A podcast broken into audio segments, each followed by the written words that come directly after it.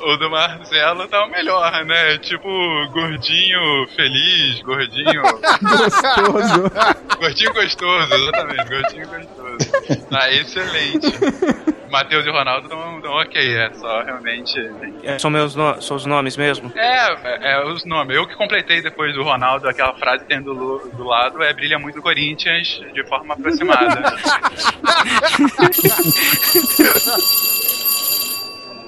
Todo mundo pronto então? Bora, professor. Bom, eu sou escritor, moro aqui em Los Angeles e também gravo podcast com o pessoal do TemaCast e do Mundo Freak. Da onde? De onde? Marcelo, o que que tu fez, Marcelo? Oi. Do Mundo Freak? Vou, vou derrubar agora. Eu consegui finalmente. Finalmente tu colocou um infiltrado aqui dentro. Consegui. Depois de muita luta, eu consegui. Pois é. Mas eu sou do time dos ateus satanistas. Eu não acredito naquelas. em, em essas coisas. Foi bem escolhido. que isso, manda um abraço pro Andrei lá. Beleza. Bom, vamos fazer a chamada então. É, Estrela. A estrela não veio, professor. Ela com mais quatro amigas menores foram formar uma bandeira. É, Fernando. Presente, professor. É, Juliana. Juliana foi ajudar a estrela. Ah, sei. Matando aula e inventando desculpa aí, né? Aham. É. Marcelo. Presente. Boa. Matheus. Presidente, professor, deixa eu terminar de comer esse pastel aqui rapidinho. Ó, não pode entrar com comida na sala de aula, você sabe disso, hein? Termina logo, você vai mandar pra diretoria. Ah, Desculpa, professor, que eu tava apressado. A fila tava muito grande do, do- do- da, da cantina. É, Ronaldo. Presente? Silmar. Presente. O, o que que são aqueles números atrás do bilhete que vem dentro do biscoito chinês? Ah, não sei. Eu ouvi dizer que se você ficar digitando eles num computador a cada 108 minutos, o mundo não acaba. 4, 8, 15, 16, 23, 42. Pois é. Ah, Vether. Professor o Verter disse que ia faltar hoje que ele tinha uma maratona pra fazer de pedalada de Vitória até o Rio de Janeiro. Achei que ele ia pedalar a muralha da China. Eu, é, achei que ele ia pra China. Bom, todo mundo pronto então, vamos começar a aula, né? Sobre o que é a aula hoje, professor? Olha, hoje já falar sobre a China antiga. A, a China que os chineses chamam de antiga ou a China que nós chamamos de antiga? a China que nós chamamos de antiga, né? Um pouco a nossa visão disso daí. Bora lá então.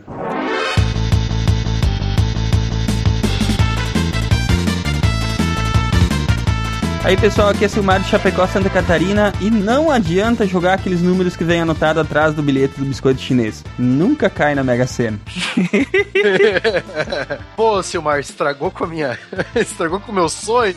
Acabando com as ilusões aqui. E aí, pessoal, aqui é Matheus, o professor Barbado de Curitiba, Paraná, e eu tô assistindo aquele episódio de South Park. Sim, aquele que você sabe que os caras falam assim: Pim bom, din jong, tom dong. Olá pessoas, aqui é Fernando Malta do Rio e hoje conheceremos a história de onde vem, para onde vão e o que fazem todos os pasteleiros chineses desde a sua existência inicial. Do que que se alimentam, como vivem, como se reproduzem. Hoje, no SciCast. De Gaspar, Santa Catarina, aqui é Marcelo Guaxinim e eu adoro flango.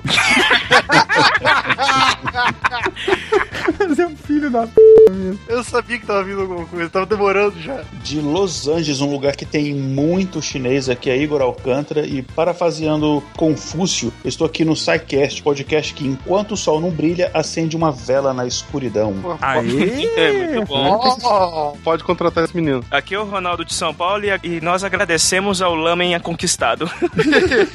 Vocês estão ouvindo o SciCast, o podcast sobre ciência mais divertido da internet brasileira. Science World Beach.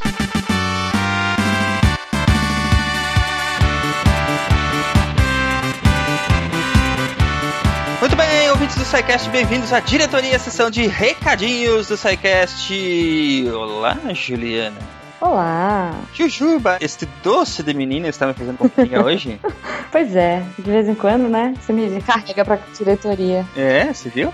Então, Juliana, já que você veio pra diretoria me fazer companhia, aproveita e fala para os nossos ouvintes quais são as redes sociais do SciCast. facebook.com barra Podcast. Nós temos o arroba SciCast Podcast no Twitter e o e-mail para contato é o contato arroba. Muito bem, Juliana, então é isso aí. Trouxe a Juliana aqui hoje para nós finalizarmos finalizarmos uma ação que fizemos junto com o Jailton, lá do mjailton.com.br, nosso querido parceiro, que trabalha com cursos de formação, né, Juliana? É, pô, eu fiquei triste. Eu, eu não tô fazendo curso. eu não ganhei. Eu tentei, eu tentei. É, você não podia participar do sorteio, pô. Ah, não Você- podia? É, não, é contra Ah. as regras. Droga. Por isso que eu não consegui. Tá vendo? Se eu fosse de TI, se eu soubesse as coisas, eu poderia ter hackeado. Olha. Mas não, né? Muito bem, mas lembrando aí que essa ação que nós fizemos com o Jailton era o sorteio de dois cursos de formação, né? Um curso de formação em Java Uhum. e outro curso de formação em PHP. Lembrando também que a nossa querida Estrela está fazendo os cursos e vamos fazer follow-ups incríveis com ela daqui mais um tempinho, né, Juliana? É, pois é. Vamos ver, hein? Eu quero ver a estrela programando. É, vai ser interessante poder acompanhar o progresso dela, né? Com certeza. Mas enfim, fizemos o sorteio, tivemos 2.048 participantes nessa ação, né? Foi proposital essa coisa de 2048, esses números mágicos de TI aí? Não sei, foi coincidência, mas você sabe que o universo conspira, né? Com certeza. Mas desses dois- 2.048 participantes, infelizmente nós tivemos alguns desclassificados, Ah, porque se inscreveram mais de uma vez no Ah. formulário, Por isso que eu não ganhei. e destes sobraram 2.030 candidatos. Olha aí, a galera pilantrinha. Pilantrinhas, Ué, pilantrinhas. Não pode, né, gente? Tem que jogar, jogar, como diz, é, jogar honestamente, né? Brincar honestamente. É isso aí, quem rouba perde, galera. Brincadeiras, é isso aí. Mas enfim, sorteamos lá as pessoas. Sorteamos duas pessoas que são que rufem os tambores. Quem é a primeira pessoa, Juliana? Olha, eu tô feliz porque é uma menina Olha e ela só. se chama Natália Marques dos Santos. Então a Natália é a primeira vencedora e a segunda pessoa é o Bruno Antunes. É isso aí. Então, para reivindicar esses maravilhosos presentes, vocês têm que entrar em contato conosco através do e-mail que a Juliana já falou, contato@sicast.com.br e enviar uma foto ou um scan do seu CPF que vocês colocaram lá no formulário Ah, quando se inscreveram. Ah, seus lindos.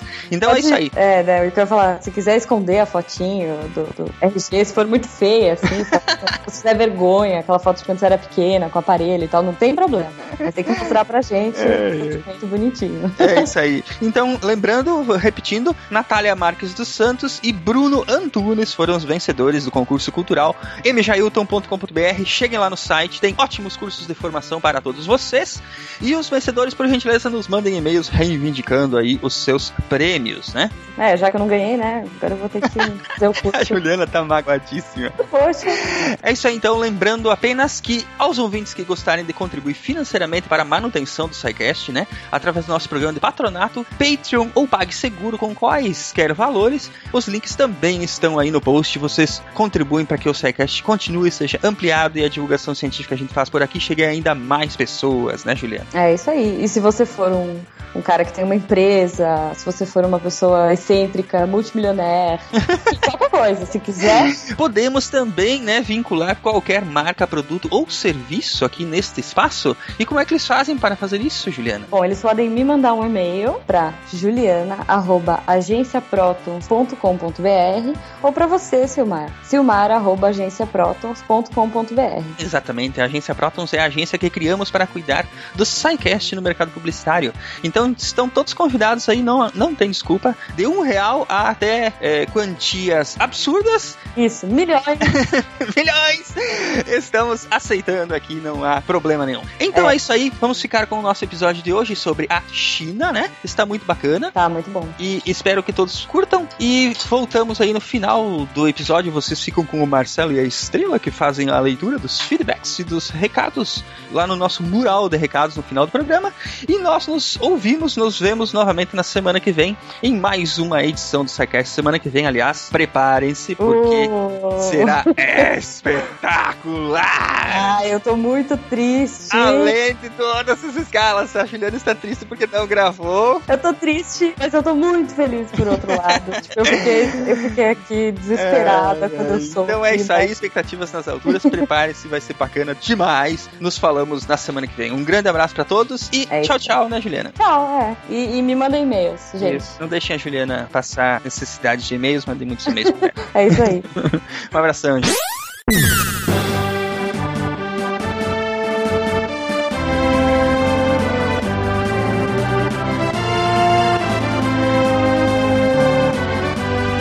Pergunta de hoje é para os historiadores, né? Porque eu não sei. Por que é tão difícil achar informações claras de alguns períodos da história chinesa? Se os próprios chineses antigos tinham o costume e o hábito de registrar todos os grandes acontecimentos em língua escrita. A dificuldade maior era que todos os personagens parecem iguais, não é isso?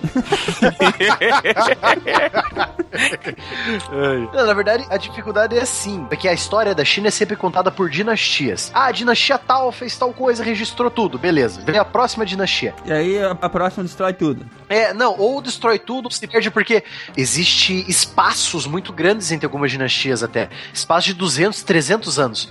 Muita coisa pode ser perdida, entendeu? E outra, tem essa, esse caso da queima também. É, existe muitos, é, muitos reis, muitos imperadores chineses que decidiram assim, tipo, ah, quero queimar tudo que o meu antecessor fez. E aí queimar. Algumas coisas se salvavam, lógico, porque a gente sabe hoje em dia. Mas muita coisa foi perdida, sabe? Muitos livros do Confúcio foram queimados. Aí 200, 300 anos depois que eles foram queimados, Confúcio virou um, um grande cara pra China, entendeu? Tipo, um grande filósofo. A moral da história é que hoje a gente faz isso a cada quatro anos, né? Esse- essa história da queima de documentos e pesquisa é, aparece até no Cosmos, um, um episódio do- da versão recente de Cosmos. Que eles queimavam mesmo, ma- proibiam pesquisa, proibiam estudos, apagavam os registros dos monarcas anteriores pra reescrever a história. Isso é, quer dizer, é o normal que geralmente que muitos monarcas em qualquer lugar do mundo faziam muito isso. Faziam? Hoje tem a internet pra registrar, mano. Naquela época não tinha. A internet tem menos memória que eu, cara. Exatamente.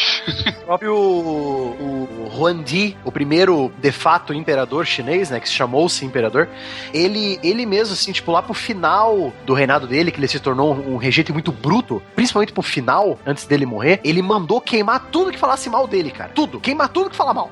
Foi aquele que se envenenou até morrer? Ah, contanto que não seja o Jet Li no terceiro filme da Múmia, tá de boa, cara. Uma coisa que nas minhas pesquisas é, para gravar com vocês eu tive dificuldade, não sei se para os historiadores no geral isso chega a ser uma dificuldade, é que muitas vezes é difícil você separar o fato do mito, né? Que você vê algumas histórias muito cheias de, de, de floreios de mitologia ali, de, de ah, que fulano era uma, era uma divindade, ou, por exemplo, é, quando a gente for falar do, do taoísmo, né? Que é, sei lá, pessoas que é, nasceram já velhas e viveram 800, 900 anos, é, enfim, umas coisas meio estranhas assim que acho que talvez dificulte também essa Com questão, certeza. né? É, O próprio, enfim, início, né? Quando a gente tá falando de mitologia chinesa, é, primeiro mitologia, né? ah, já vem com sérias descrenças, mas mesmo quando você começa a falar da história antiga, antiga mesmo, é, anterior, ou aquela que começou a usar a escrita, né? Das primeiras dinastias, ah, muitas vezes é, elas são criadas como uma maneira de justificar o atual poder. Então, assim, a, atual dinastia cria um mito ou aumenta muito um mito anterior ou destrói um mito anterior para mostrar como o poder atual faz muito sentido. Então, o próprio Quan Ti que foi colocado aqui, que é o primeiro imperador, né, o imperador mítico, né, é, ele é utilizado ad nauseum na, na história chinesa como o grande pai, realmente, e de uma forma ou de outra, todas as dinastias, sem exceção, tentam se colocar como descendentes do Huangdi, sendo que muitas delas nem da dinastia Han eram. Então, assim, mas o que, que elas fazem? Ah, eu sou descendente, logo é, eu tenho um poder quase que divino de estar aqui no meu lugar e por isso eu tenho que governar esse país que é o centro do universo. Acho que quase divino até não, acho que era divino, né? Ele se, se- é, era um poder divino que eles receberam, né? Se eu não me engano. Se, é, isso varia um pouco de dinastia para dinastia ao longo da história. Ah, no final, isso foi muito claro que era divino. Até tinha a questão do, ah, do, do Palácio Proibido, né? Enfim, que tem toda a mítica. Né? Mas, enfim, tem, quando os mongóis dominam a China, isso diminui um pouco, né? Porque era uma outra cultura. Ah, mas, em geral, se não era divino, era um poder tão maior do que os outros que ele eh, se justificava em si mesmo, né? Essa, da, essa da questão que o trono tinha, como é que fala, ligação divina é muito forte no, no Oriente. Na China era assim, na Mongólia era assim, a Coreia eu acho que tem um pouquinho também, o, o Japão também, todos esses impérios do Oriente eram assim. Mas então, voltando à nossa pergunta inicial, o Matheus, a dificuldade reside exatamente é, como em qualquer outra reconstrução histórica que a gente tenta fazer. A historiografia encontra pouca, pouco vestígio, quem encontra é salvado do que foi queimado e, e assim por diante. Mas ainda assim, da China tem muita coisa. Aham. Não, sim, a China tem muita coisa. Mas assim, como a gente viu no Egito, é, na Mesopotâmia, quanto mais antigo, mais difícil tem como você saber exatamente, né? A gente volta pro, pro pilar da história, né? In- Infelizmente, história não é uma ciência exata. Não foi inventado um DeLorean voador ou uma TARDIS pra gente ir lá é, ver mesmo o que aconteceu, né? Mas a gente, a gente faz o que pode com o que tem, né? Principalmente essa história, essa história mais. É, é a- é a história antiga da história antiga, né? Que a gente vai falar hoje, que a gente já cobriu, cobriu essa parte do. da parte de cá, por assim dizer, né? A parte ocidental, agora vamos tentar falar da parte oriental. E ela é exatamente a parte que tem menos registro, porque é, a- é o começo da história da, da humanidade naquele ponto, né? Pelo menos da, da história registrada ou que temos indícios, né? Pra remontar. Sim, com certeza. Ah, Comparativamente, se a gente fosse colocar, na verdade a história antiga chinesa é até muito bem registrada é, se a gente for comparar alguma parte da história ocidental. Até melhor registrada. Né? Exatamente. É melhor se a gente for colocar civilizações como os assírios, mesmo os babilônios, enfim, você tem muito, um registro muito melhor, ou pelo menos, é, enfim, é, um histórico, um histórico da história melhor, né? Qual parte que é melhor registrada? A parte do Pangu? Ou a, par- ou a parte do Deus, Deus dos céus, o Deus da terra ou o Deus dos homens? Qual, qual parte que é mais bem registrada? Não, é, é Pangu e, e esses deuses é mitologia, na verdade, né? Pangu era fraquinho, cara. Nem um Mijolinho não tinha. É, o Pangu é ídolo. O cara tinha um, um martelo que, não- sem nome, ele conseguiu fazer aquilo. Imagina se o martelo tivesse nome. Que falta de presença de espírito também, né? Em vez de dar um nome pro martelo, pô. ele se bastava.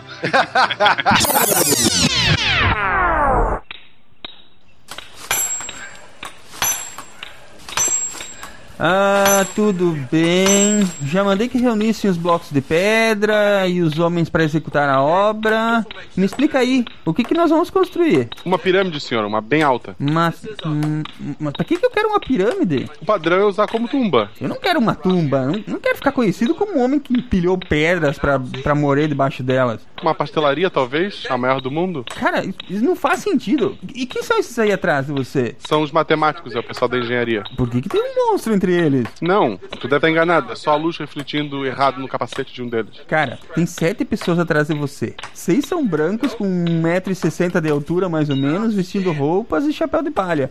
E o sétimo é azul, tá pelado e com capacete de construção civil. Que isso? Ok, eu, eu sei que ele exagerou o capacete, eu, eu avisei pra ele. Cara, a gente nem inventou esse capacete ainda. Nem vamos, nós copiamos, tu sabe, né? Quieto, cala a boca.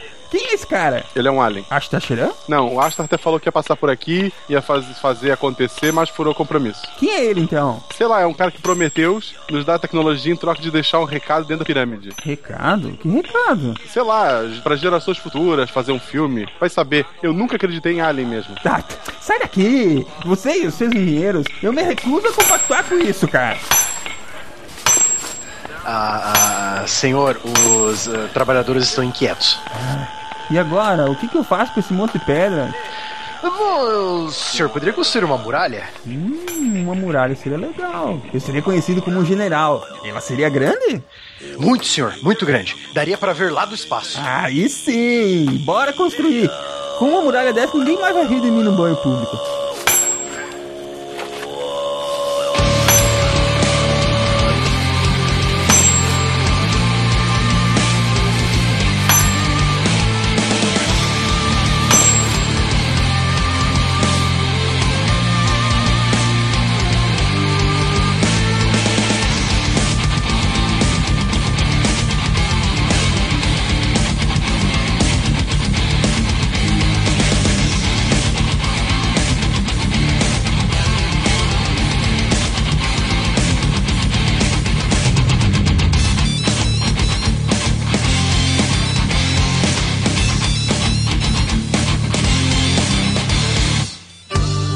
Então, meus queridos, China antiga, The China Begins. Eu acho assim, o que a gente começou em todas as civilizações, o começo acontece de novo aqui. Pra surgir uma civilização nessa época, eles precisavam principalmente de terreno fértil de água. De novo esse papinho, Marcelo? Ah, Água, né? Eles não tinham como eles. Esse pessoal de história né, não é criativo, cara. Eu sempre vi essa coisa. Não, é, tudo rio, tudo rio. Não, não, sempre a mesma coisa. Eu tenho certeza que vocês dão Ctrl C e Ctrl V em outra civilização, cara. Ah, mas é padrão, cara. Toda civilização é assim, velho. A civilização, insira o nome aqui, surgiu na beira do rio, insira o nome aqui. E nesse caso, os rios se chamavam amarelo e azul, né? É, que, que é um nome menos interessante do que, sei lá, Tigre e Eufrates. Mas amarelo e azul tá bom. Eu espero pelo menos que na época eles olhassem pro rio e vissem essas cores. Né? Amarelo e azul, no caso. Né?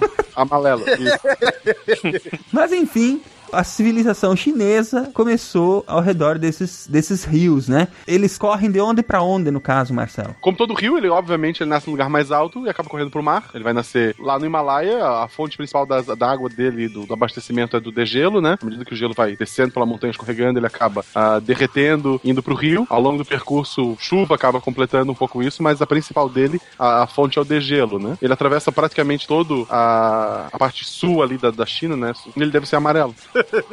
Até perguntar pra vocês, gente, vocês viram esse azul como tradução em algum lugar ou coisa assim? Porque eu tinha, pra mim era amarelo e grande, né, o outro. Eu vi num Atlas uma vez. Uma vez, né? Nossa, Matheus, uma vez. Deve ter sido lá em 1990 que eu vi, né? Mas é. Eu vi Rio Amarelo e Rio Azul uma vez. Que eram os dois grandes rios da China. É, Bom, pode ser que seja errado também o nome, né? Mas vamos pelo nome. Podemos usar o nome chinês mesmo, né? O Huang Ho. Não, mas é, aqui no mapa ele tá pintado de azul, então acho que a gente pode chamar. Não, não, mas o, o, o, o Yangtze é conhecido como Rio Azul mesmo. É, não, ok, ok. Não, eu só tô pegando pela tradução literal, realmente, né? Porque o, o Yangtze seria Rio Grande, né? O Tse é, é mais, enfim. É outro nome, é outro nome. Quer dizer, eu acho que é um dos mais usados, né? O Rio Grande, o Long River, no caso, né? Isso, exatamente. Bom, mas beleza, só queria. Eu tava confuso aqui, tá ótimo. É, mas os nomes oficiais é o, é o Huang Ho, que seria o amarelo, e o Yangtze, que é- seria o Rio Grande, né? Ou, no caso, veio pra cá Rio Azul, né?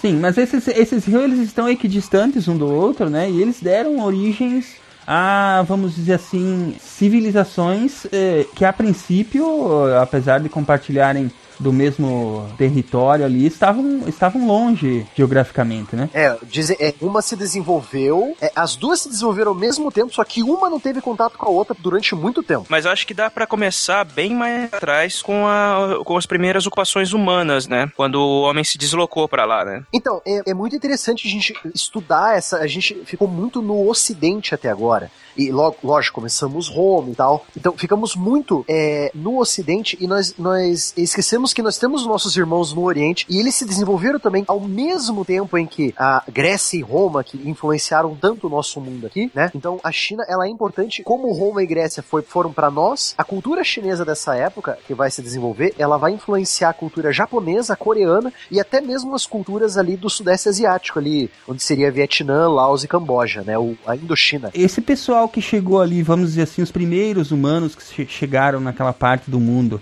eles eh, também eh, são, são de, de agrupamentos humanos que estiveram primeiro na, no Ocidente e depois foram para o Oriente? Acredito que sim. A teoria mais aceita é que todo mundo veio da África, né? Sim, mas é, é, é, sobe da África, é, mais ou menos começa essa civilização ali no, no Crescente Fértil, né? E, e são pessoas dali que seguem para lá ou são pessoas que sobem por outro caminho da África? É, co- como é que mais ou menos acontece isso? Então, assim, a- é, os movimentos migratórios do ser humano, ele não é assim, tipo, ah, saímos daqui, fomos para ali pra China e pronto, não tem mais ninguém na África. É contínuo, é um movimento contínuo. Contínuo, né? Aham. Não é como se fosse só a mesma pessoa que faz.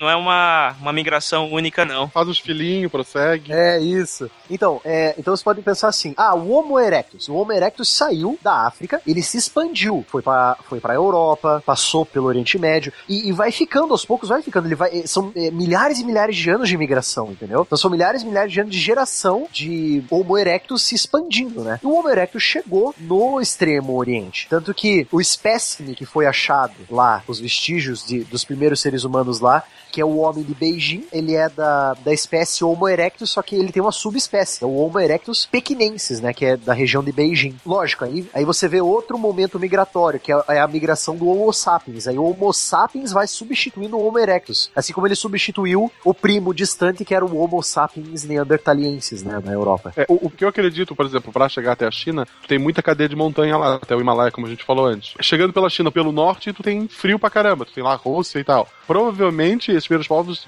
chegam pela parte sul ali, é, Mianmar, Tailândia, Laos, sabe, aquela parte de baixo. Tem bastante rios ali, né? Passando pela antiga Pérsia, passando pela Índia. Isso, Bangladesh, aquele, aqueles negócios lá. E como o Himalaia ele alimenta muitos rios ali, como eu falei antes, por degelo, né? Tu teria uma, uma grande área para ir formando pequenos povos até chegar a essa parte da China, que por ter um rio maior, tu vai ter uma área mais é, fértil, um espaço maior onde eles puderam criar civilizações maiores do que eles tinham criado antes. Porque subindo, subindo para aí nós teríamos uma outra civilização mais tarde, que é a civilização mongol, que aí sim é muito escasso a- aos registros históricos, né? É, e esses nem barata voa assusta, cara. É.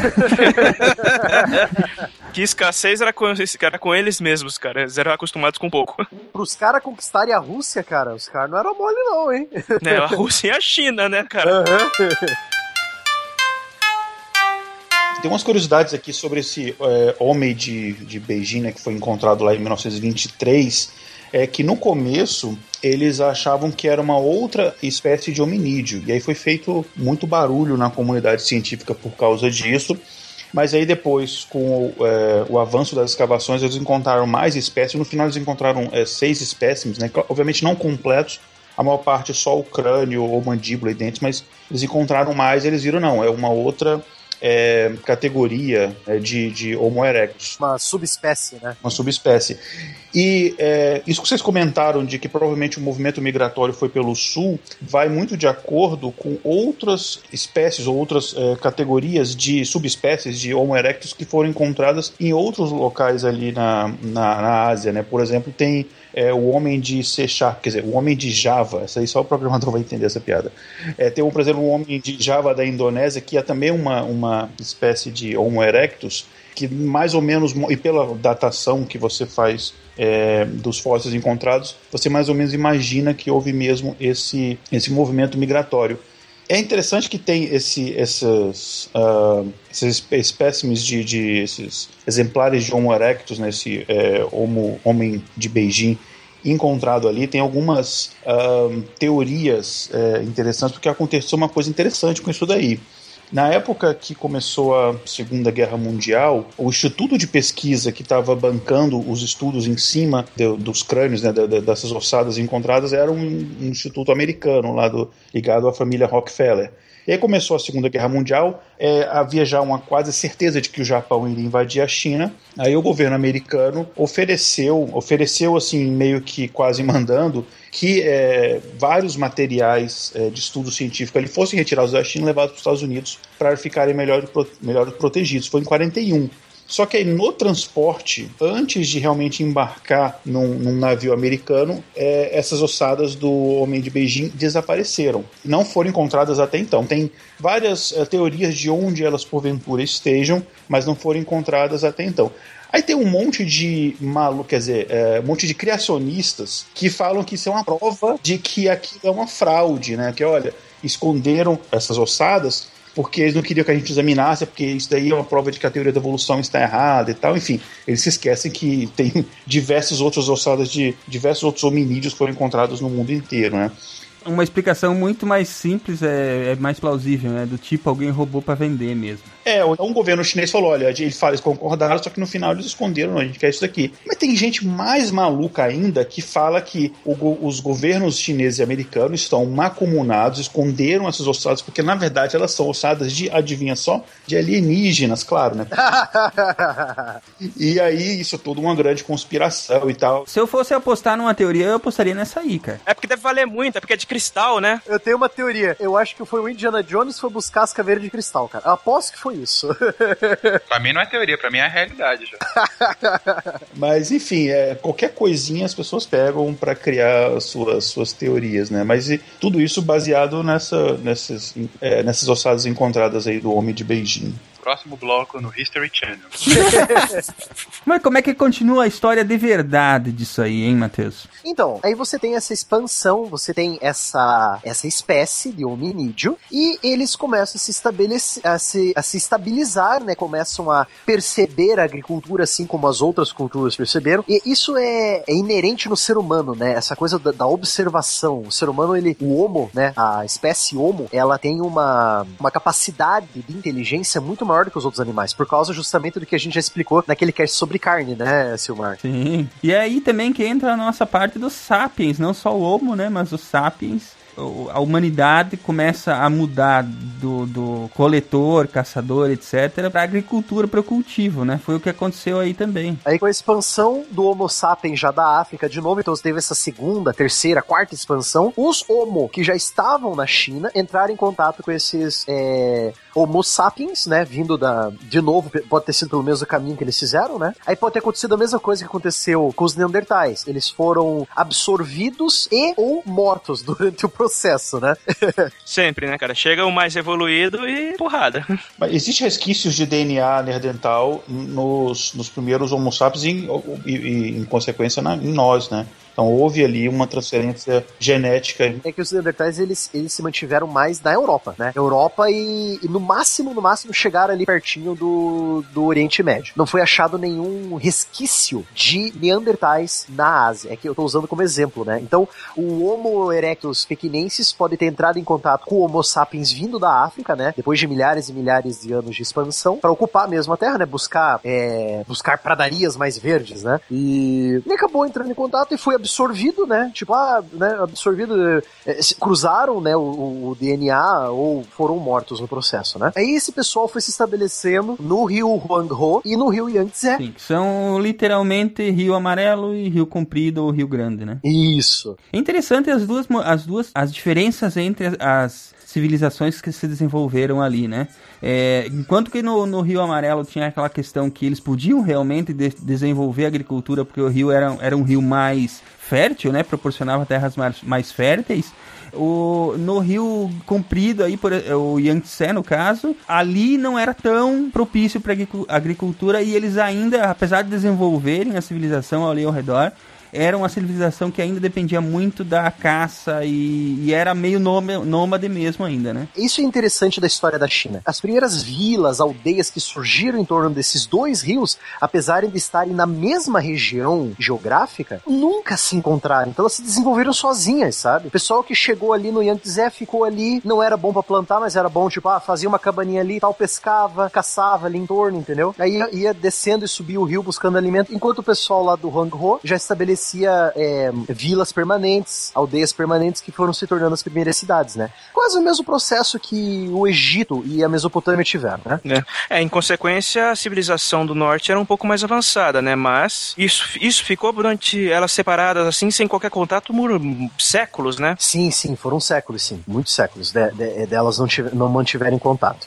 E é bem complicado também você ver essa coisa de civilização. Nós aqui nós dividimos, nós dividimos os períodos aqui na a era da era da pedra lascada, era da pedra polida, né? Era do bronze, era do ferro, né? Lá na China é meio complicado, porque tem períodos que existem dinastias tipo a dinastia Shang, que ao mesmo tempo que eles trabalham com o bronze, eles já trabalham com o ferro. Então, é- é- é essa, essa coisa de você querer tentar trazer uma coisa que a gente já sabe do Ocidente e tentar comparar com a evolução da civilização chinesa é meio complicado. Lá as coisas aconteceram um pouquinho diferente, né? Não, não tem como você fazer um paralelo direto, digamos assim. Sim, um pouco diferente e às vezes até um pouco mais rápido. Até. mas ao mesmo tempo que eles tiveram coisas que aconteceram mais rápidas, por exemplo, a, a- a- o abandono do bronze para a adoção do ferro foi muito mais lenta e nem chegou a acontecer completamente, né? A- até avançar muito a história. Eu imagino que seja porque as reservas desses minérios eram diferentes lá, né? Devia ter menos ferro e, e- e mais cobre em abundância. Uma hipótese é essa da, da falta do ferro mesmo que o Silmar falou, né? É uma hipótese, querendo ou não, pode ter acontecido. Tem um- uma outra explicação ah, dessa questão do ferro que é menos, ah, digamos assim, geográfica do ponto de vista de, de observância ou não do, do minério ah, em a céu aberto, como existe em outras partes do mundo, mas também é geográfica eh, e até explica um pouco da história da China como civilização, que é um pseudo-isolamento geográfico que a China tinha ah, nessa região, né? Se vocês forem ver que, onde que tá a China, você vê que a oeste você tem a maior cordilheira do mundo, ah, em extensão e em.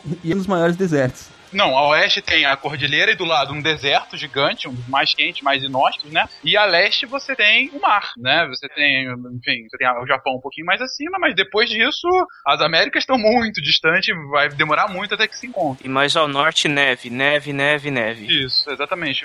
Ainda que, que seja planície e alguns lugares planaltos, muita neve e, e muito frio a maior parte do ano. E ao sul, você tem muitas áreas alagadas. Então até o deslocamento lá é complexo. Principalmente o Rio Amarelo ali são muitas planícies que quando alaga é pra centenas de quilômetros de alagamento. Um, né? um dos nomes que dão pro Rio Amarelo é Rio das Lamentações.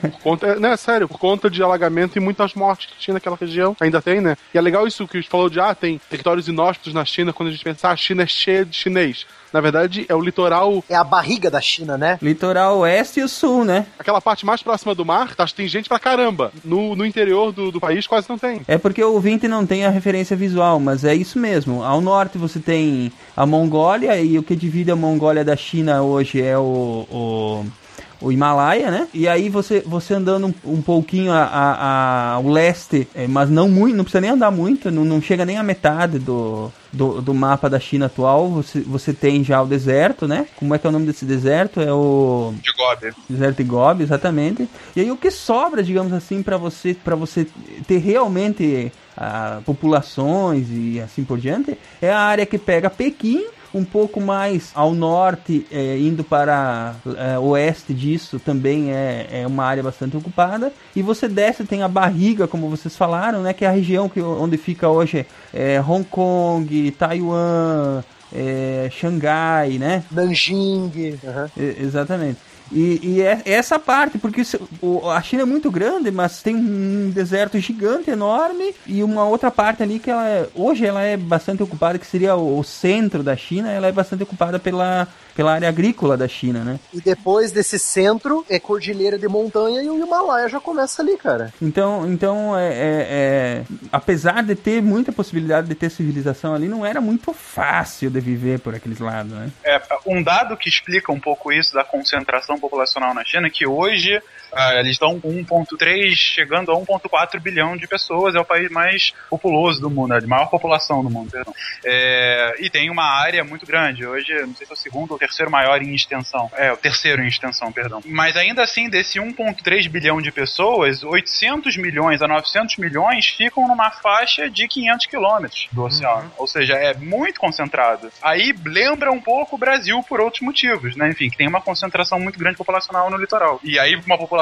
tão grande, a China é hoje o país com o maior número de cidades com mais de 10 milhões de, de habitantes. Fernando, isso me faz lembrar daquele, daquele mapa que sempre tá rolando no Facebook, tipo, tá vendo essa bola aqui? É, é mais, muito mais da metade da população mundial vive só dentro dessa bola, né? E aí tem ali o litoral da China, o Japão, a Coreia, né? Então é interessante esse mapa, tá sempre rolando pela, pela, pelas internets aí. Quando a gente fala da Indochina, né, enfim, a gente está falando eh, de mais de um terço da população mundial em praticamente dois países. Então, assim, é, é realmente o- hoje um centro gravitacional populacional da Terra, sem dúvida. Hoje e alguns anos, né, sem dúvida alguma. É, isso me lembra bastante o Canadá, né? Que 90% da população do Canadá tá numa faixinha bem estreita próxima à fronteira com os Estados Unidos, que o resto é só gelo, E desses 90%, 75% são lenhadores, né?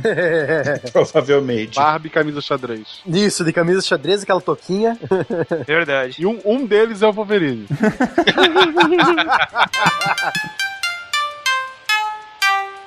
Só para completar o pensamento que eu tinha falado do isolamento geográfico e por que, que qual é a relação disso do ferro, né? É, na verdade, o que eu queria chegar é justamente por conta desse pseudo isolamento geográfico deles, a China durante alguns séculos teve relativamente poucos problemas de invasões externas. Ela vai começar a ter maiores problemas com os mongóis lá na frente. Claro que ela tem algum tipo de relacionamento com outros países ah, do, do- do Oriente Médio, países ali realmente mais ao sul, o próprio Japão, mas é, durante esse, essa época, em especial nesse início, você tem mais uma questão interna. Então, a, a, o ferro, enfim, e o desenvolvimento do ferro em especial como arma, é, acabou sendo mais necessário em outros tipos de evoluções históricas do que o do chinês, entendeu? Em outras palavras, por muito tempo a China não precisou tanto do ferro contra outras civilizações. Uh, e aí junta também o fato de menor quantidade de veios do, do, do, minério, você tem essa situação de um desenvolvimento desigual comparado à história ocidental. Esse período que a gente está falando, que é o início da civilização chinesa, né?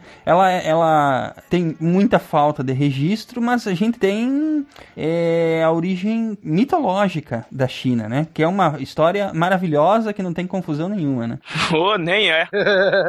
quem, quem consegue contar a história do Pangu aí? Pra começar, na verdade, a história do Pangu é, é uma dentre pelo menos sete que são contadas de, de, de histórias mitológicas. Você já vê que começa bem, né? Nossa, os caras tentam mais que o Heródoto, cara. Meu Deus do céu! É, exatamente. Mas isso é muita característica dele, como a gente já colocou no início, é, justamente pela China ser um amontoado de reinos e com uma história bem caótica, né? Como a gente vai ver, de vai, Jiranxi muda tudo. Então você tem uma lógica muito distinta. E aí entra também a questão do criacionismo, nunca foi uma característica muito importante para o chinês histórico, né? Uh, um, pouco é, motivado, até a gente vai citar depois, uh, até pelo taoísmo e pelo confucionismo, que não são pensamentos filosóficos religiosos que têm no criacionismo uma, uma razão de ser, como é, por exemplo, o cristianismo, que mostra realmente a evolução, ou outras religiões ocidentais. Uh, tanto que essa história de Pangu, muitos dizem que foi uma, uma adaptação importada dos estrangeiros no século XIX. Os chineses viram que uh, no Ocidente essa questão do criacionismo era muito importante, e aí eles precisavam de um mito criador próprio. Uh, não tem, não tem uma, é, uma, certeza histórica com relação a isso, mas é uma da, um dos achismos com relação a isso. Mas a história, né? o Bangu falam que, na verdade, ele antes não existia nada, era o caos. O caos durou durante algum tempo e se fundiu em um ovo cósmico. Uh, e dentro do ovo tinham os princípios do yin e do yang, né? A questão do equilíbrio. E quando eles ficaram equilibrados, o Pangu acordou de ovo. E quem era o Pangu? Eu pensei que dentro do ovo tinha um facehugger. é claro. E o Pangu era uma figura um pouco bizonha, que ele era um gigante cabeludo, cheio de pelos pelo corpo e com chifre chifres. Ah, e a função dele é que ele, quando acordou, ele separou em Yang com o seu machado gigante, que não tem um nome maneiro, é só machado gigante. Ah, mas em chinês deve ser legal, em chinês deve ser alguma coisa tipo Aí eu não sei como é Machado Gigante em chinês. Vou procurar aqui pra ver como é que é. Uh, mas quando ele separou, ele criou o céu e a terra. E durante uh, milênios manteve os dois separados. E a cada dia crescia o céu, crescia a terra. Ele mesmo crescia. E isso durou 18 mil anos. E aí quando o Pangu morre, tudo se aproveitou do corpo dele, né? A respiração virou o vento, a névoa e as nuvens. A voz dele virou o trovão. O olho esquerdo o sol, o direito a lua. A cabeça as montanhas e os extremos do mundo. O sangue sangue virou os rios, os músculos a terra fértil, seus pelos faciais a Via Láctea e as estrelas, os pelos corporais os arbustos e as florestas, os ossos os minerais, a medula os diamantes sagrados, seu suor a chuva, uh, e as pulgas em seus pelos foram carregadas para o vento e viraram os animais. Isso explica muita coisa, cara. e a gente não quer perguntar o que, que viraram as partes dele, realmente eu não quero saber. O ponto é que é, é interessante é, desse criacionismo que a gente tem primeiro essa figura mitológica, que é o Pangu, só que há pouca reverência para ele. Por ser um mito, uh, não digo artificial, mas não tão uh, antigo quanto a, a, própria China, você tem uma distância da, da própria população com relação a isso. Tem até alguns santuários, a Pangu e tal. Ele é usado, tem alguns jogos que colocam ele e tal, em livros, mas uh, nada assim muito importante. Mas a maioria esmagadora da população chinesa ignora. Ou tipo, ah, historinha legal. é, tipo conto de Ninar, né, cara? Exatamente. Nesse momento tem um outro complicador, é que o Estado chinês atual, o Partido Comunista, ele, sendo comunista, ele é contra a religião, né? É, lógico. Sempre, sempre. Na verdade, hoje você tem até o governo que é contra a massificação de mitos como esse, porque isso poderia levar a uma pseudo-religião, né, a partir do criacionismo. Isso é um outro complicador atual. Uh, mas o que é mais, assim, importante aí, justamente pelo que a gente já comentou aqui dessa evolução histórica da China, é menos o Pangu e sim o que veio depois dele, né? Que é a, realmente o histórico da criação do mito da civilização chinesa, ah, que aí tem a questão de depois do, do Pangu e da entrada do homem e tal, tem os três grandes soberanos iniciais, que são os três deuses mitológicos, que primeiro teve o deus da- do céu, depois o deus da terra e por fim o deus dos homens, que reinaram por mais de 75 mil anos, ah, e foram sucedidos pelos homens, de fato, e teve um, que são conhecidos como os cinco imperadores, que eram líderes de moral perfeita, e o primeiro desses líderes, ah, o Huangdi, ou literalmente o Imperador Amarelo, ele é importantíssimo para se entender a história chinesa, porque, eh, como o Matheus já comentou, o Huangdi é o primeiro, eh, a primeira figura humana que centraliza, ainda que miticamente, a China em um só organismo, né? Peraí, mas deixa, deixa eu entender direito essa bagunça. Os caras me pegam no século XIX, século XVIII, ah, o Ocidente tem um mito criacionista, eu quero ser também, né? Aí faz uma monte desse negócio. Ah, tem um cara lá, o Huangdi, o primeiro imperador de fato, que uniu tudo. Ah, bota ele como herdeiro dos deuses. É isso mesmo? Eh, o Huangdi, ele é mais antigo. Isso aí é muito, é muito Roma, né, cara? Nossa, caraca, velho. É, mas é mesmo. Tá, tá, não, beleza, tamo, tamo na mitologia ainda, tá bom. Sim, é. O Pangu é do século XIX, assim, foi mais um criacionismo. O Huangdi, o imperador ah, amarelo, ele é mais antigo. O Huangdi, ele começou a ser aventado ah, na dinastia Han, se eu não me engano. Sim, porque ele foi, foi o primeiro soberano a unificar a China, historicamente, de fato, né? É, não, ele é mais mítico também. O Huangdi é uma figura que tá na, na mitologia. Ele é anterior à primeira dinastia, que é a dinastia Xia. Ah, o Huangdi é uma figura, é, tanto que até o nome dele, o Imperador Amarelo, pode até ser visto como a China é filha do amarelo, do Rio Amarelo. Tanto que a cor amarela é a cor do imperador chinês. Ninguém pode usar amarelo se não for o imperador. Exatamente. E, e- e vocês veem que ao Huangdi é atribuído é, pouca coisa, né? Enfim, o Huangdi, ele inven- inventou alguma, alguma das poucas coisas que o Huangdi inventou, a lista dele. Ele inventou a construção de abrigos, a domesticação dos animais, a criar ah, os cereais, inventou a carroça, a roupa, os barcos, a astronomia, o calendário, a matemática, a medicina e até uma versão primitiva de futebol. Olha só. É praticamente o Aquiles do, do- dos chineses, né, cara? é uma figura realmente tão forte, ele meio que centraliza em uma só pessoa todas as qualidades ah, do ser chinês. Tanto que é a partir do Huangdi que você começa com o conceito que eles chamam lá de Huaxia, que é a. e depois acabou virando Chunxia, que é, é mais do que falar do país, do Chunguo, que é o país do meio. O, o Chunxia é a civilização aqui. É, é mais do que só o país depois de algum tempo. É o que existia antes do país. Existia uma civilização, um mesmo povo. É, historicamente, ao redor do mundo, ah, as civilizações precisam de mitos que façam com que eles se identifiquem como um só povo. E no caso chinês, o primeiro desses mitos e o mais utilizado é o Imperador Amarelo. Daí a importância dele. Ele que seria o fundador da dinastia Xia, é isso? Na verdade, ele é um ascendente. é, os descendentes dele viraram a, a dinastia Xia. E, em teoria, todas as demais dinastias até o final do Império no século XX. Né? Por isso que a dinastia Xia tem um- uma aura de misticismo, né? Ela é o jeito dos, que os chineses encontraram de, de construir o seu mito do criacionismo ao redor. Construir o seu país, né? Construir, tipo, ai, nós somos dessa terra porque os Xia criaram a gente, né? Alguma coisa assim. Não, mas aí é que tá. É, é, é a mesma historinha de sempre, cara. O, o, o- como não tem registro histórico, não existe nada que conte o passado do povo, eles criam. Eles criam baseado em mitos, baseado em, em, em contos de fadas que eles escutaram, entendeu? Foi assim em tudo que é parte do mundo. Por que, que ia ser diferente dali? É, eles vão enriquecendo as histórias que eles vão escutando de seus, de seus antepassados, né, cara? Acrescentando detalhes fantásticos e aí vai. Tá muito parecido, em essência, isso aqui, com a, a- a- o, o mito do Rômulo e Rêmulo lá e o que veio tudo, toda a parte antes que, que aconteceu no, no Oriente, entendeu? Uhum. Então, assim, é, é, se isso foi escrito depois e teve mistura de culturas aí, é independente, entendeu? É, é uma forma que as populações, os povos encontram para construir a própria história. Elas têm, ela tem, a, a história tem que começar de algum jeito, entendeu? Ah, o Campbell já levantou isso nos livros dele, cara. Que é inerente do ser humano a necessidade de contar histórias, as histórias são mesmo parecidas. Mesmo que as culturas não tenham contato umas com as outras, elas se asseme- as histórias se assemelham. E acho que isso deriva exatamente a necessidade de construir um, um background divino, sabe? Pra que eles possam começar a contar a própria história, né? É, e o, pra mim o mais interessante, além da história em si, e eu concordo, é muito similar a outras histórias míticas de outras civilizações,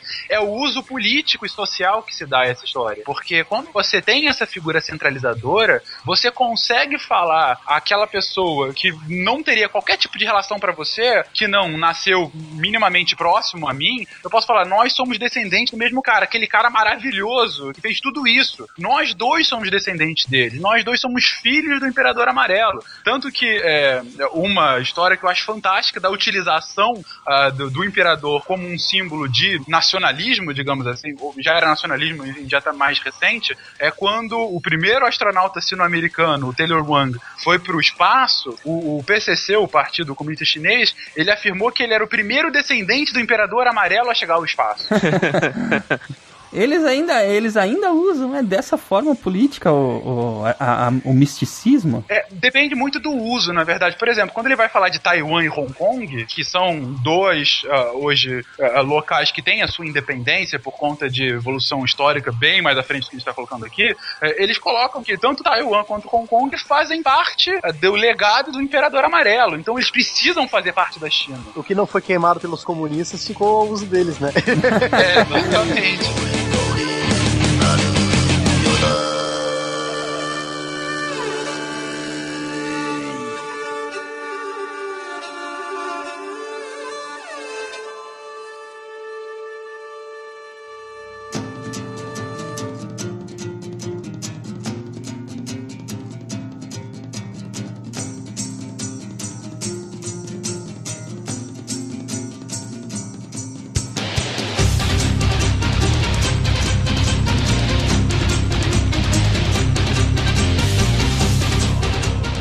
nós temos todo esse background é, é, místico da China e tal. Quando é que a gente começa a ter os primeiros registros de fato arqueológicos? Alguma coisa que nos remeta a realmente civilizações humanas já construindo a sua história e deixando registros, ou sejam escritos ou, ou, ou, achados, é, Mateus. Avançando disso para as dinastias de fato mesmo, né? Sim, sim. A dinastia, só, só pra é, dar uma citada, né? A dinastia Xia, que a gente falou, que vem diretamente desse imperador amarelo que o, o Fernando falou, é uma civilização meio mitológica, porque, um, não se achou nada ainda sobre ela. Tem um site muito bom de pesquisa que é sobre a China antiga, é tudo sobre a China antiga. Ele dá uma introdução sobre a China, fala como que a história da história da China foi feita, como, que, como fazer a história sobre a história da China, sabe? Aham. que é a teoria da história chinesa. Muito interessante e ele dá, dá um histórico rápido e muito bom sobre todas as dinastias de fato, né? Sim. Que, que, que aconteceram. A dinastia Xia, ela tem essa aura de, de mistério ainda. Porque, um, não foi achado muita coisa sobre ela. E dois, o que foi achado foi escrito por dinastias que vieram quase mil anos depois que ela eh, possivelmente existiu, entendeu? Aham. Nossa. É, eu, assim, ó, eu não quero parecer pedante, entendeu? Mas a, a- é a forma como eu vejo que a história acontece. Ela, essa dinastia Xia, ela não existiu, entendeu? As- existiam os vilarejos, existiam as cidades, existiam as pessoas e tal, mas eram eram só as pessoas que estavam chegando e começando a, a, a, a civilização, começando a construir o país, entende? Sim. É, e depois eles colocaram uma veste, uma roupa nessas, nessas pessoas de misticismo e coisa. É como a, a civilização a- que viveu ali encontrou um jeito de, de, de começar a contar a própria história, entendeu? É para ligar a, a própria história a deuses, a, a coisas que eles precisavam para justificar o início da história deles. É porque é importante pra civilização deles ter um passado relevante, né? Sim, exatamente. Ele- Eles tinham que, que- que começar esse passado deles de alguma forma. E em muitos lugares do mundo, esse passado é sempre ligado a deuses, a misticismo, é, né? E tal. Então, assim, é, não quero parecer arrogante, mas é, historicamente é legal estudar isso, mas é muito mais. Não é fato. É, é, não é fato, entende? Não tem, não tem nada ali que a gente não possa deduzir. Não. É, é só fantasia de um jeito de, de começar. É bonito, é legal, tem as músicas, tem a história, tem tudo mais. Ah, Pra quem vive no Oriente, é, ah, ouvir contar essas histórias é legal, da mesma forma que é legal pra outras partes do mundo que tem os seus próprios mitos. O Japão vai ter ter o dele, a Índia vai ter o dele, é, e, e índios americanos vão ter os deles, entendeu? E, e tudo faz parte desse, desse grande, dessa grande mistura de culturas. Mas enquanto fatos, enquanto coisas que realmente a gente pode estudar de como é que é o comportamento humano, isso, aliás, diz muito do comportamento humano, né? Mas é, como é que a gente vai estudar a, os vestígios que ficaram ali para saber o que realmente aconteceu? É, a gente tem que tentar se basear em registros eh, mais precisos, né? Todos nós somos, somos filhos de Tupã, né? É uma característica do ser humano a gente não conseguir aceitar o não sei, né? Quando a gente não. E eu acho que é a base da maioria das religiões. Ah, eu não sei, então pera, eu vou inventar alguma teoria maluca para explicar isso daí. Tem inclusive gente que é, fala que uh, essa, essa dinastia não tem nenhum vestígio porque toda a aquelas, aquelas pessoas que moravam ali foram abduzidas, é sério. Ai, cara. Tem, tem maluco que olha isso. E os caras falam, ah, porque existiam pirâmides ali que eram base para pousar naves alienígenas e tal. Mas é tudo uma grande balela, né? Pra mim, eu só vou acreditar no dia que eles é, fizeram uma escavação e encontraram lá um megazord de 10 mil anos e tal. Aí beleza, né? Mas, antes disso, Muito é bom. tudo pseudociência. Cara, pra arqueologia é simples. É, ausência de evidência não é, não é evidência de ausência. ausência de evidência é não existiu. Simples. Agora, eh, n- tem um programa que é exatamente sobre pensamento científico. A primeira coisa que a gente discute lá é por que, que as pessoas têm essa necessidade absurda de acreditar em alguma coisa, sabe? E o, inclusive o Pirula tá naquele programa e ele fala muito bem assim como é que isso foi se construindo por causa da evolução, por causa da, da necessidade que a gente tem de identificar padrões e tal, sabe? É, é bem interessante. assim, ao mesmo parar pra pensar hoje na política, tu vê que tem gente que abraça, sei lá, um partido político como um, um, o acerto do mundo, e por mais que esse partido cometa erros, a pessoa começa a inventar outras desculpas e começa a dizer que não, isso é uma grande armação do partido X, isso para pros dois lados, ou pra quem é contra, o que for. Tipo, as pessoas têm a necessidade de não, não admitir, assim, ó, eu errei, não é isso, sabe? A pessoa começa a querer, ah, não, então não existe Adão e Eva, mas os dinossauros, provavelmente Deus enterrou os ossos do dinossauro pra fazer o homem pensar, por isso que a gente encontra os ossos e não tá na Bíblia. Sabe, eles começam a criar umas ideias mais absurdas pra querer explicar isso.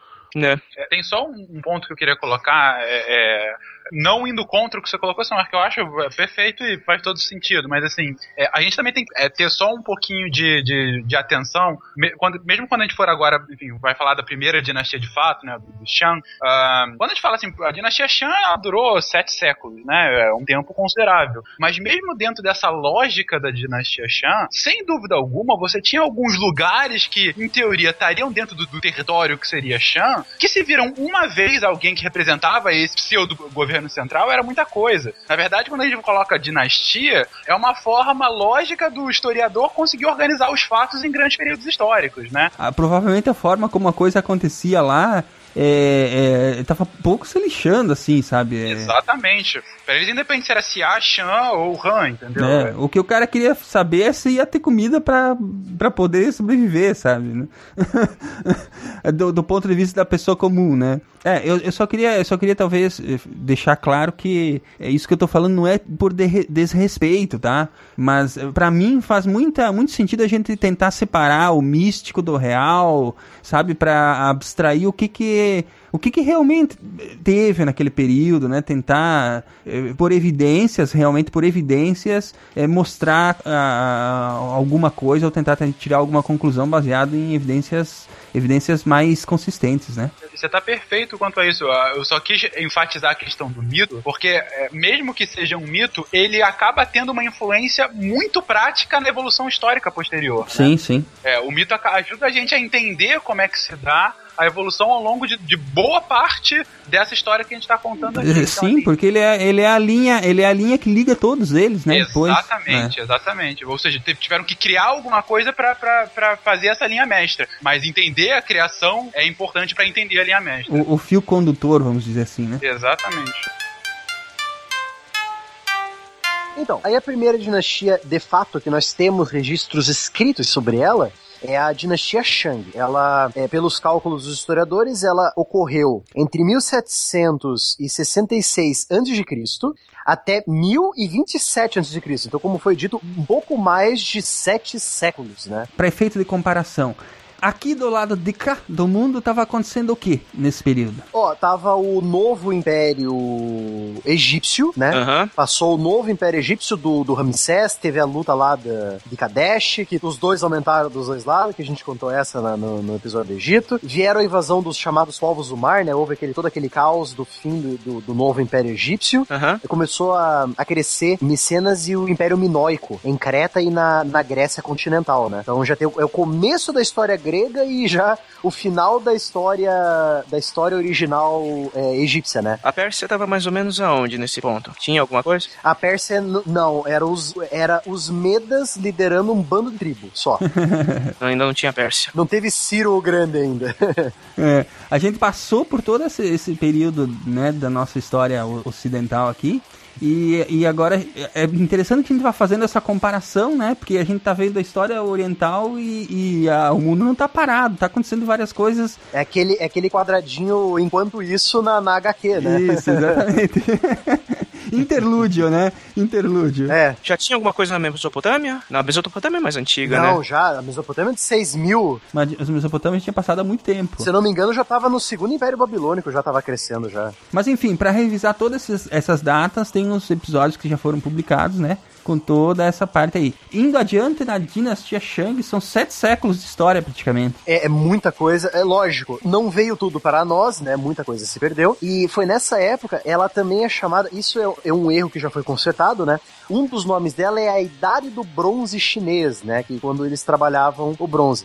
Mas é um tanto impreciso, porque ao mesmo tempo que eles faziam um trabalho muito bom em bronze, eles já sabiam trabalhar o ferro. Mas aí vem aquele fato que o Fernando já falou, né? Que é- é- era um período que eles não foram tão invadidos, não precisavam fazer tantas guerras. Uma guerra casual entre eles sempre acontecia, mas a necessidade do ferro para armas, né? Não era muito, não era, não era tão grande. Então, é, mas ela é ma- mais corretamente conhecida como a era da realeza palaciana, né? Que os, os Shang quase não saíam dos seus palácios, né? Governavam por meio de funcionários, né? É, a metalurgia do bronze ela se desenvolveu muito durante a época do Shang, então você vai ver trabalhos muito bonitos feitos totalmente em bronze e houve também um relativo, um relativo domínio do ferro, como eu já disse, né? No entanto, conviveu ao mesmo tempo com o bronze sem substituir, né?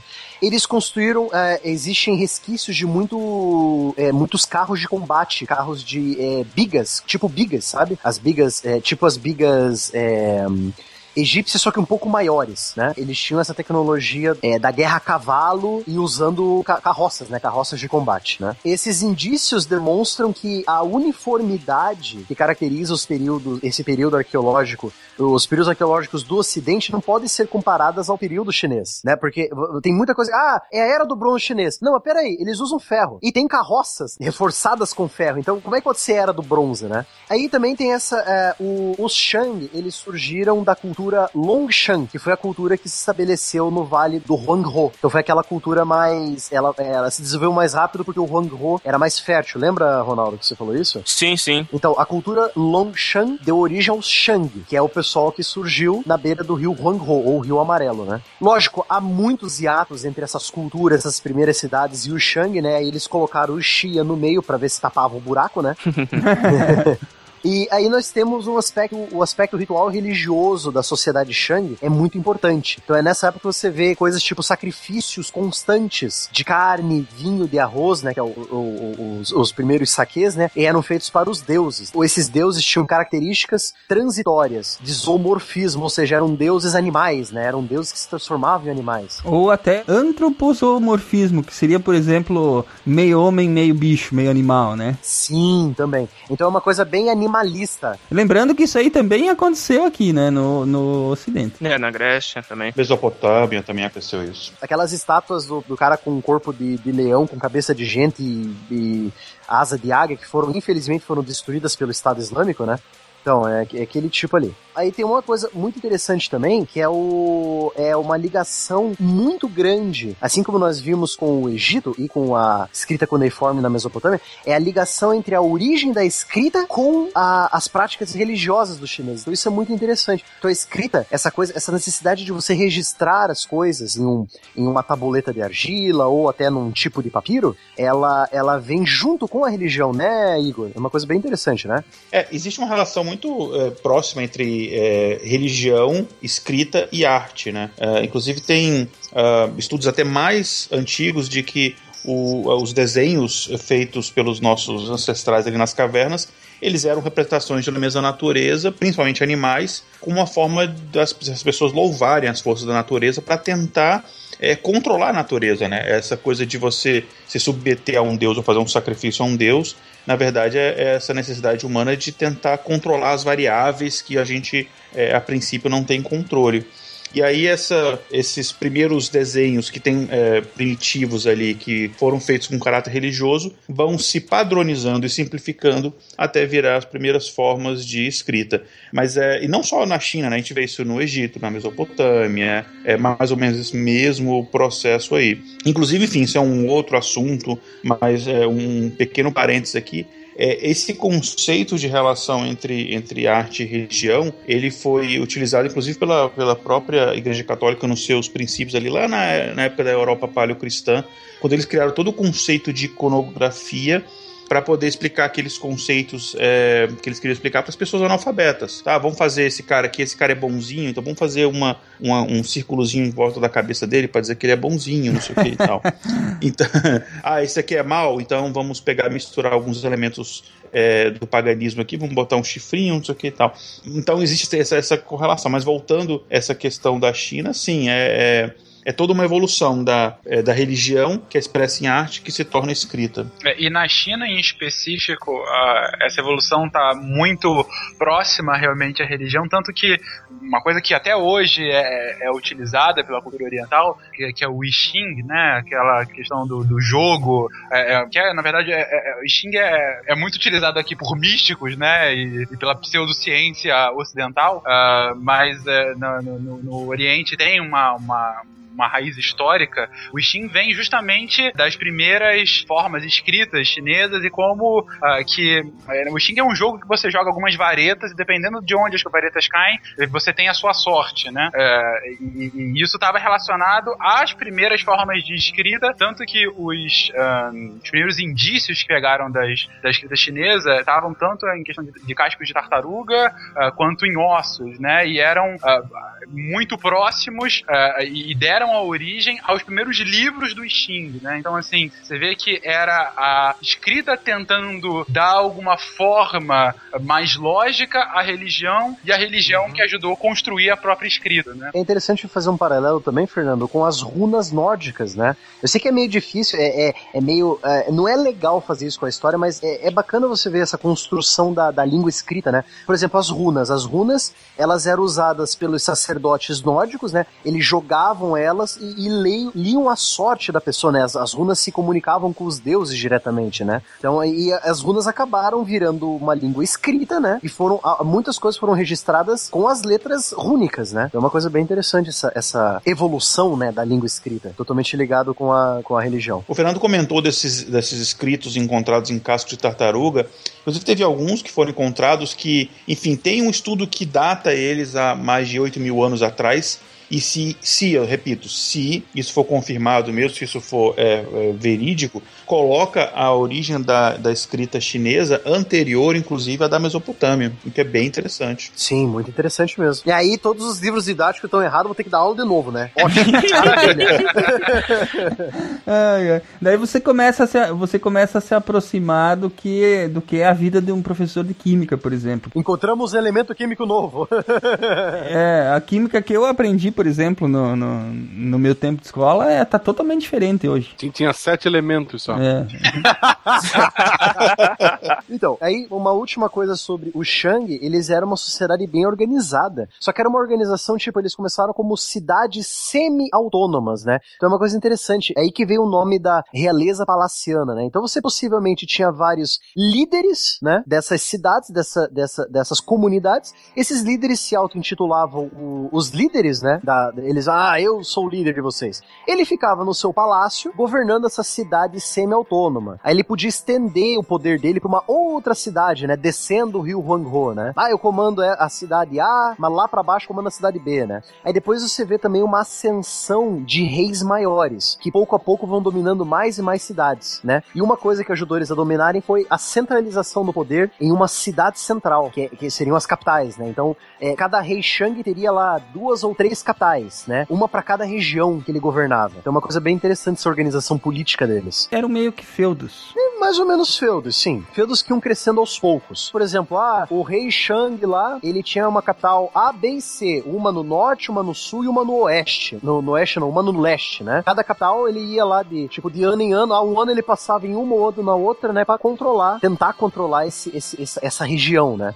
Mas e depois nós temos uma caída, né? Da, do Shang. Eles dão uma, um- uns indícios da sua agonia, né? Lá no século 11 antes de Cristo, que seria lá o ano mil, mil, e- mil e 27, 1027 que eu falei? Eu não me lembro agora É, por volta do século X. É, por né? volta do século do, do século 11 antes de Cristo, né? Aham. Então começou, começou a se fragmentar de novo. Então o rei Shang, Mas aí é que tá, é, Ma- Matheus. É, pelas, pelo que eu tô vendo das referências aqui, o que acontece é que, apesar de ter uma pseudo-organização central, é, a cultura não era, não era toda igual em toda a China. sim, sim. Entendeu? Porque o que vem depois, que é a dinastia Zhou, ou Zhao, né? Essa- É esses Zhou, nomes na é- verdade. É, Zhou, Zhou. é isso.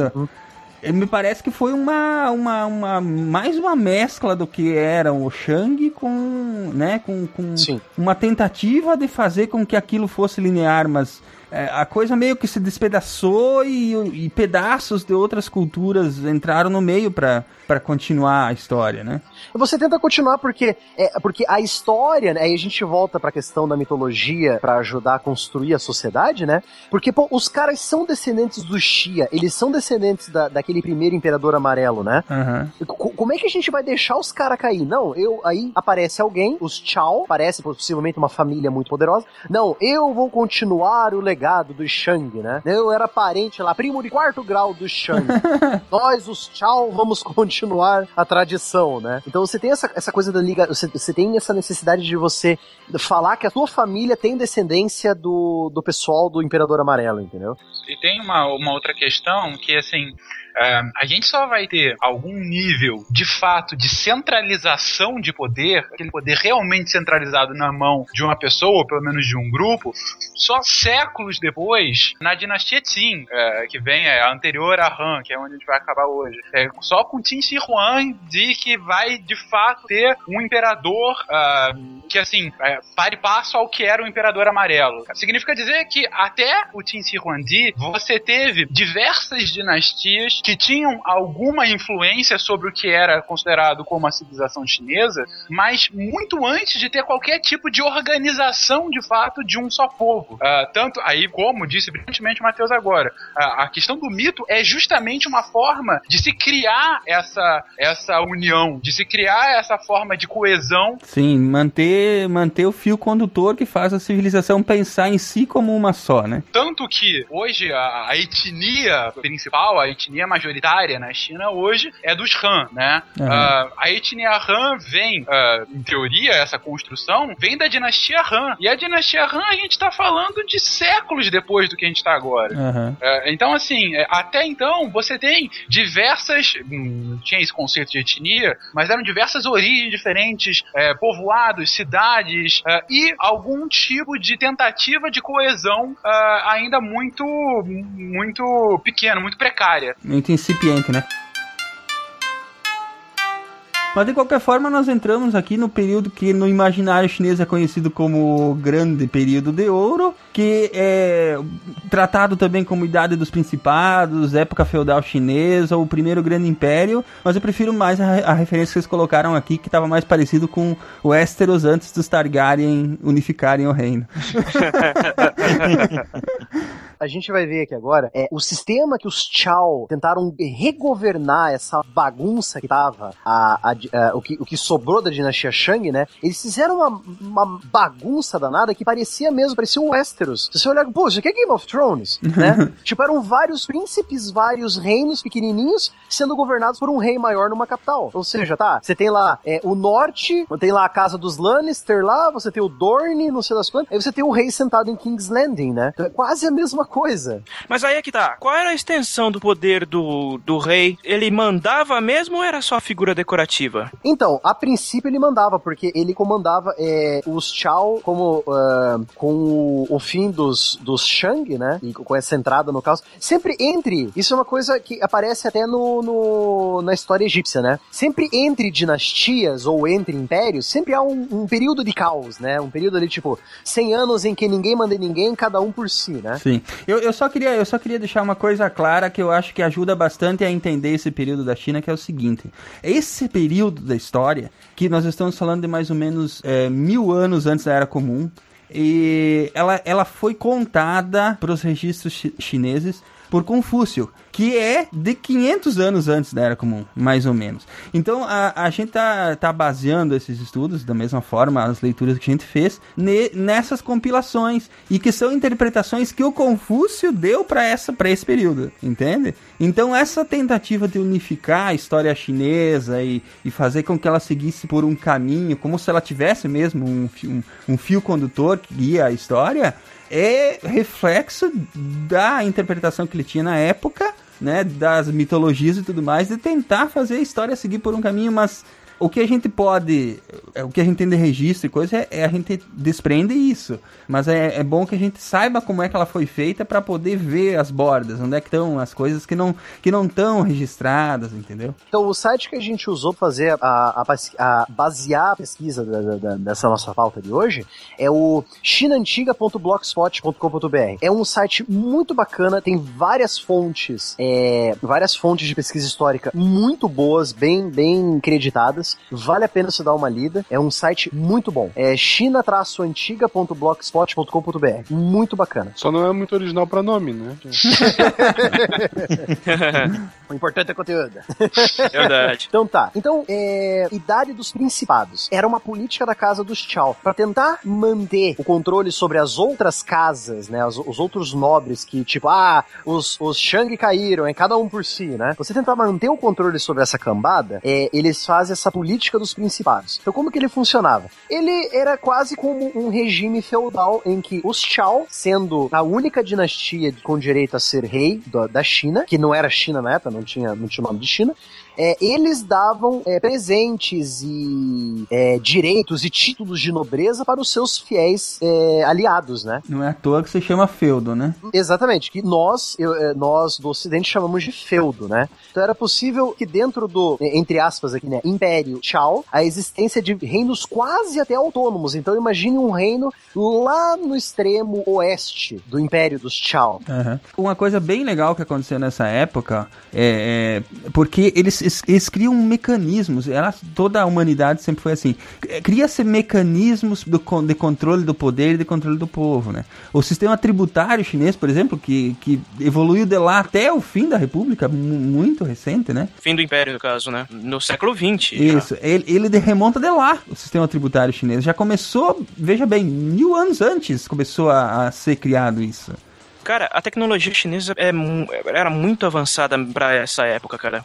Hoje em dia, a gente costuma dizer que muito do que o- a gente usa no Ocidente veio dos árabes, que os árabes desenvolveram. Mas muita coisa que os árabes usaram, eles trouxeram da China. Sim. Esse intercâmbio de culturas, ele é, é- é muito importante a gente ter noção dele, né?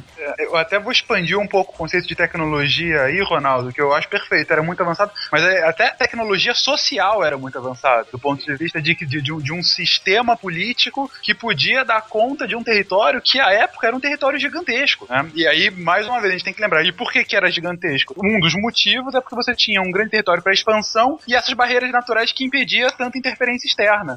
Então, eles conseguiram um tempo relativo de paz ah, tirante as guerras internas, que fez com que florescesse muito ativamente essa, essa civilização. Os Chao, eles desenvolvem essas coisas de, de tentar controlar, né, esses principados. Eles é, eles meio que administravam as guerras internas. Olha só que interessante, ele administrava lá, ah, o, o, o líder da região tal tá em guerra com o líder da região tal, mas os Chao estão ali de olho, eles são os árbitros da guerra, entendeu? É uma coisa meio bizarra. E também tem essa coisa do sistema tributário chinês que ele vai surgir com os Chao. Você quer dar uma, uma comentada rapidinho sobre isso, Fernando? É, bem rapidinho, até porque ele se estabelece de fato mais lá pra frente, lá com os Han. Sim, mas, Mas a, a- ideia, a ideia principal vem daí, né? O que surge aí exatamente a, a ideia de, de- de tributar a produção, né?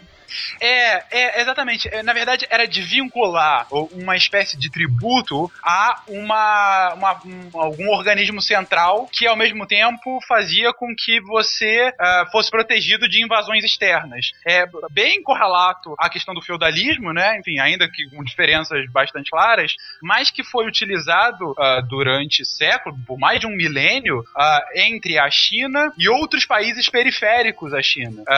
Da lógica do tipo, a China fala, eu não vou te invadir se você é, tanto pagar um tributo ah, é, enfim, econômico, de fato, e um tributo de reconhecimento, que era quase tão ou mais importante ainda. Que assim, você só está vivo porque a China assim é, deixa, porque o país do centro do mundo é, e, é, ele permite a sua existência. Então, assim, você tinha que reconhecer que o imperador da China era o centro do mundo, era o centro do universo, na verdade, né? Então você tinha essa questão de muito fortemente estabelecida entre a China liderando e os outros tendo que necessariamente se curvar perante o domínio da China. E por muito tempo, os reinos que formaram o que hoje é a Coreia e o Japão tiveram que pagar tributos pro imperador chinês, né? Exatamente, durante séculos. Durante séculos. E os reinos que não pagavam eram considerados reinos bárbaros que podiam ou não ser invadidos depois, né? Po- Possivelmente eram invadidos, né? Porque você não quer respeitar o rei do universo, então você vai ser invadido, meu caro. Me desculpe.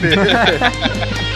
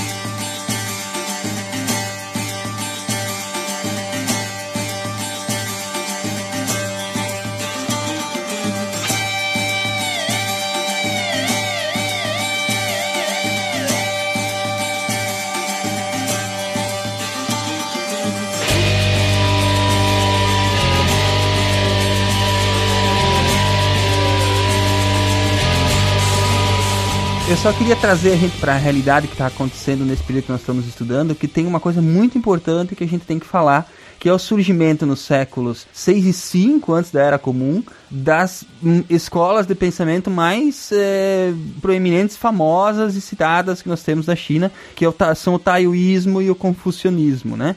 É difícil a gente estabelecer uma origem para ele, porque existem diferentes versões, enfim, é, origem é meio confusa, mas eu vou pegar uma versão que é mais é, difundida em relação ao taoísmo, que diz que ele nasceu através de um pensador chamado, e aí, desculpa a pronúncia, enfim, mas ah, é, é chamado Lao Tzu, ou Lao Tse, né?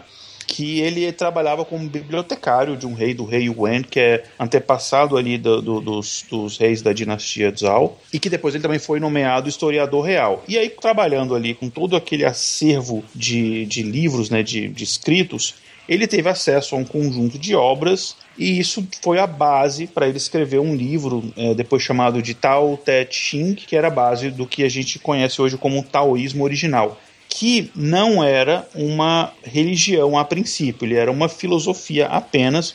Depois, assim, logo depois, é, ele teve algumas outras adições, ele acabou se tornando uma religião. O ponto central no taoísmo é a crença no Tao, que é o caminho, que é uma espécie de jornada pessoal que cada pessoa é, faz para alcançar a iluminação.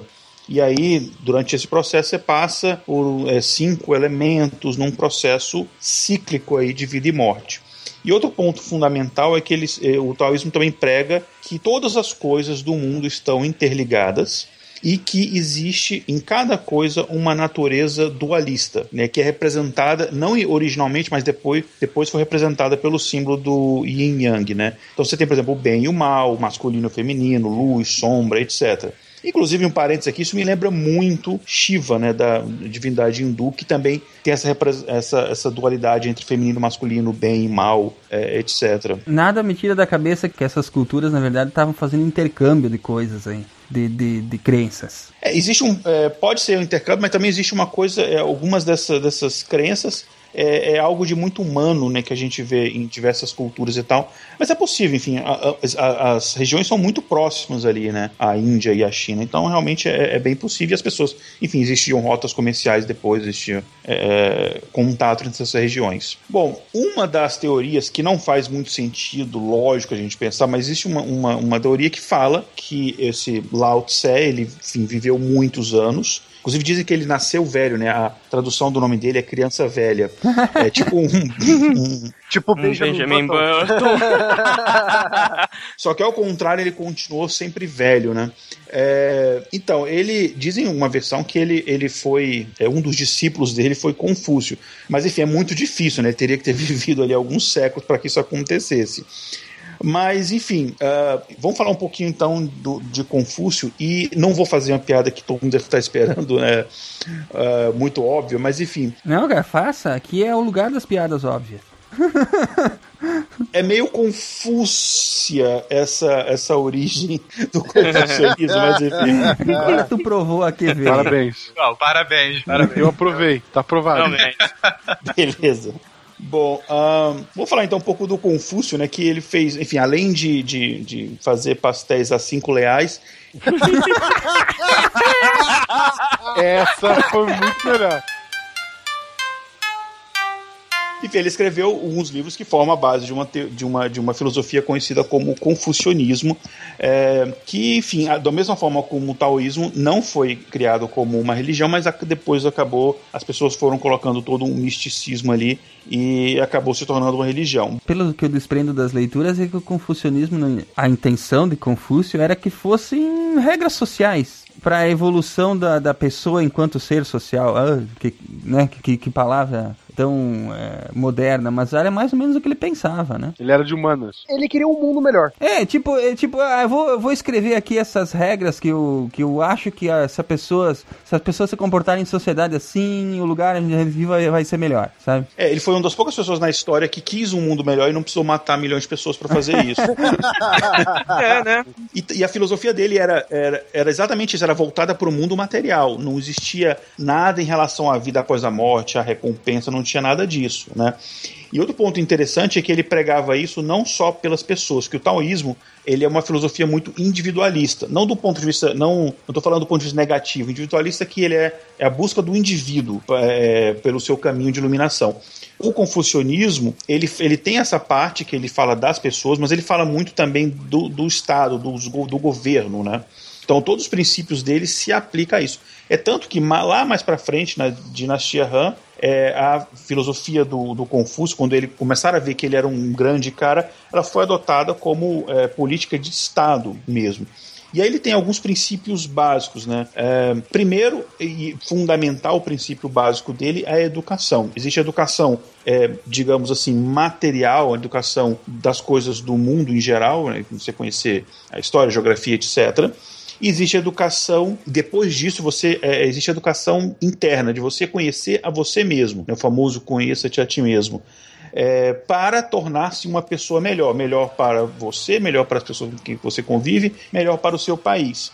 E aí ele, ele tinha alguns princípios básicos que era o altruísmo, a fidelidade, a honradez, os ritos morais, que era uma, uma série de, de bons costumes, de, de, enfim, de práticas sociais para permitir o, a, o convívio pacífico entre as pessoas, e a integridade. Então, muitos desses conceitos que a gente é, conhece hoje de, dessa questão da moral, da honra, vem muito do confucionismo. Interessante você falou, Igor, dessa coisa do conheça-te a ti mesmo, né? Eu acho isso interessante. Eu, eu lembro de uma frase bem famosa do Sun Tzu na Arte da Guerra, que é, eu não sei, não, não me lembro se ele veio antes ou depois do Confúcio, acho que ele veio depois, né, do Confúcio. Depois, depois. É, então, é, tem uma frase bem bacana assim: é, se você conhece você mesmo e o seu inimigo, você vencerá sempre. Se você conhece você mesmo, mas não conhece o inimigo, para cada vitória que você tiver, você vai ter uma derrota. Agora, se você não conhece nem o inimigo e nem você mesmo, você só vai perder. Então eu acho, eu acho uma coisa bem interessante essa ideia, né, de você de conhece, conheça-te a ti mesmo, né? Uma coisa bem do Confúcio, né? Isso, exa- exatamente isso, porque, como eu comentei, ele leva isso para o indivíduo e também para o Estado. É o Estado conhecer a si mesmo, é o Estado. é, é, então, esse, esse conceito é um conceito muito à frente é, na época dele, que foi depois utilizado, como eu falei, como política de, de Estado. Tanto que quando ele escreveu, muita coisa dele foi queimada, né? Na época em que ele escreveu, logo depois que ele morreu, né? Os discípulos dele foram perseguidos. Se eu não me engano, tem, tem uma história assim, cara. Se eu não me engano. Dos livros que atribuem a ele, é, a maioria, na verdade, foram escritas pelos discípulos dele. Inclusive, o primeiro, se eu não me engano, foi um neto dele que conseguiu salvar alguma coisa e algumas coisas foram escritas depois e tal. Enfim, ele teve também outra importância como, que a gente já comentou, né, como historiador, ele teve uma, eh, uma interpretação da, da história eh, da China eh, dos séculos anteriores. E então ele tem um- uma pessoa que tem uma, uma importância muito grande que também vai influenciar mais para frente, por exemplo, o Zen budismo, né? Já pensando no confucionismo mais para frente já como uma, uma religião. Uma, uma- uma característica interessante tanto do taoísmo quanto do confucionismo, já havia comentado, mas é importante ressaltar, é que ambas acabaram virando religiões, né? E vocês veem que são religiões ah, sem deuses, né? São religiões moralistas, religiões filosóficas. Você, tem, você não tem uma personificação ah, em um humano ou em um animal de alguma criatura divina. Você tem, na verdade, conceitos que guiam. Ah, do lado a dualidade, um lado a dualidade, do outro a moral realmente e a, e a vida em sociedade. Sim, você não tem a divindade, né? Exatamente, que, por exemplo, se você pega o cristianismo, você tem uma figura que personifica ah, a bondade, que personifica aquilo que a gente quer seguir, que é um líder, mas que está ali personificado em pessoa, né? Se você for pegar a figura de Jesus, ele é pessoa, ele é homem e ele é Deus ao mesmo tempo. Então tá muito claro lá. Aqui nessas duas não, você tem conceitos a serem seguidos, ah, ideias que precisam ser estabelecidas. É, De certa forma, elas são filosofias que são antropocentristas. Ela, elas são filosofias baseadas nos valores humanos, né? E na, na- no ser humano como o centro daquele, daqueles valores. Né? Foram filosofias mais racionais e menos místicas, né, cara? Exatamente. Bom, o, o Confúcio, Confúcio ele fala muito de, de educação, né? Educação do homem e tal. Então, Marcelo, moral da história, educação. Educação é tudo. Ah, muito bem. Então quer dizer que educação manda uma civilização inteira pra frente, né? Hum. O único país do mundo que não chegou a essa conclusão foi o nosso. Tá, mas peraí, Matheus, eu tô, eu tô confuso, cara. Confúcio. tá Confúcio. Pode. Foi uma, uma época pra China que, que realmente tinha todos esses valores, existiu uma, uma evolução na ciência, na filosofia muito grande, mas tinha guerra, não tinha? Ah, sempre. Então, Porra. como. Cara, a gente não comparou a China dos Tchau ao Westeros por nada. É, A, a diferença é que na China eles voam, dão, dão um chute no é ar, verdade. toque da morte. Uma nuvenzinha é, amarela, né? Quem jogou Dynasty Warriors lá, que joga com, com os reinos chineses, e um que o personagem mata 100, 200 ou, ou mil numa partida só, é aquilo ali que acontece, com a mão. Então, é, como os Chao, eles, é, é, politicamente falando, eles tentaram controlar esses principados, né, esse- esses feudos, que a gente poderia chamar de feudos, né, que não são, mas por termo só de adaptação, né, Que não são, mas que são, mas que não são, né? é, eles começam a perder o controle desses feudos. E, e essa- essas guerrinhas internas que eles usavam para controlar os nobres saiu do controle. Eles acabaram perdendo, né, o controle da, de, todo, de todo o território que eles tinham. E acaba a China acaba entrando em um grande período de guerra guerra interna, um período que ia durar mais ou menos uns 200, 300 anos. Era chamado de é, o período dos estados guerreiros, o período dos estados em guerra, que eram sete grandes estados. A nomear, né? A nomear, sim, né? Nós vamos nomear aqui. Quem consegue falar os nomes deles aí? Com a ajuda do, do Fernando. então, nós temos esses, esses sete grandes estados que vão ser, vão ser originários dos estados que os Chao tentavam controlar. Por sinal, tem até um estado chamado Zhao, que eu acho que é o, o Chao, né? Que é o, é o seria o que sobrou do reino dos Chao. Entendeu? Como é que falaria esses sete, esses sete nomes aí? É Jin, Wei, Ji, Han, Yang, Song, Chao. Assim a gente pelo menos não, não passa vergonha. É, exatamente. Então nós temos esse período chamados Warlords, né? Os senhores da guerra. Então esses reinos, os reinos de Qin, o... agora eu vou falar em brasileirado, né? Para o pessoal poder entender. Os Qin, os Wei, inserir aqui é... Stronda, por favor. É... Vem, monstro. os Ti, os Han, que vai ser a dinastia, é... nós vamos falar um pouquinho mais pra frente também. Os Yan, os Song e os Chao, Esses né? Song também vão voltar mais pra frente. Também vão voltar mais pra frente. Então é uma coisa bem interessante você ver essa, é, esses sete estados brigando entre si pra ver que quem vai reunificar e fazer um estado melhor do que os Chao fizeram. Porque é aí que o bicho pega e que aparece uma coisa que não tinha até então, que é a profissionalização do exército. Ah, muito bem. Aqui, aqui cabe a gente citar o, o artigo que eu usei pra falar sobre os estados guerreiros. É um artigo bem interessante. É de uma revista. Deixa eu achar aqui. É, o nome do artigo é O Desafio da Unificação. Por mais de dois séculos, os estados independentes se digladiaram. É da Natália Yudenich e esse, esse artigo ele foi, é, ele foi impresso na revista Coleção Grandes Guerras, número 3 de 2005. É, é uma coisa bem bacana de ler, é um artigo muito bom de ser lido e, e a maioria das informações que eu vou falar aqui eu tirei de lá. Então, é, houve mudanças profundas em todos esses sete reinos, tanto na, na matéria de sociedade, política, economia e é, o exército, que é o que a gente vai destacar aqui, que é o tal do exército profissional, né? Quando a gente fala exército profissional, você, é, você tem que pensar assim: o cara é soldado 24 horas por dia e ele é pago pra ser soldado. Sim, o serviço dele é treinar, estar preparado pra guerra e matar gente quando precisa. Ele não é o camponês que o rei vai chamar, ó, preciso de preciso de bucha de canhão, vem pra cá. É o que tinha antes, ele lembrava muito as é, uma milícias, né? A pessoa vivia lá cultivando seu campo e aí de repente ia ter uma invasão ou o, o chefão lá queria invadir algum lugar. Ó, você aí, pega a tua enxada e vem aqui que em vez de você é, carpir o chão, você vai abrir cabeças com essa enxada. Isso mesmo, exatamente. E outra, as brigas também elas organizadas, eram organizadas assim, tipo, ah, você tinha os fazendeiros, então você tinha um núcleo de pequenos nobres com seus com seus respectivos com um corpo de, de guerreiros, né, que eram ah, de- seriam os guarda-costas, né, 300 guerreiros, e eles lutavam com as charretes que eu falei pra vocês que os Shang já faziam, né? E é uma coisa interessante porque era uma briga muito pequenininha. É, lembra daquela é, são as brigas que os, os show tentam controlar o pessoal, entendeu? Ah, bota os nobres pra brigar ali de pouquinho em pouquinho, a gente controla esse pessoal aí, entendeu? Controla a sede de sangue, né? Do, do, do pessoal. Então você tem esse exército profissional. Então o exército, as batalhas começam a ser muito maiores. Então você tem aquele cara que treina todo dia e o trabalho dele é proteger é, é, de forma militar o seu reino, né? Então isso é muito interessante. E na China isso vai acontecer primeiro do que no mundo todo. Pra você ter uma ideia aqui para o, o termo soldado profissional moderno, né? Aqui pra nós no Ocidente, só ia surgir lá é, final do século XV, aí século XVI e século XVII. Ou seja, lá de 1480, 1490, ali indo até 1600, entendeu? Mais de mil anos depois. Exatamente. A construção daquela figura do cavaleiro, né? Isso, exatamente. Agora nós temos uma, uma coisa bem interessante que acontece aqui, que não poderia deixar de ser com, com profissionalização de, de guerra, de exército, que é a militarização do Estado da China, né?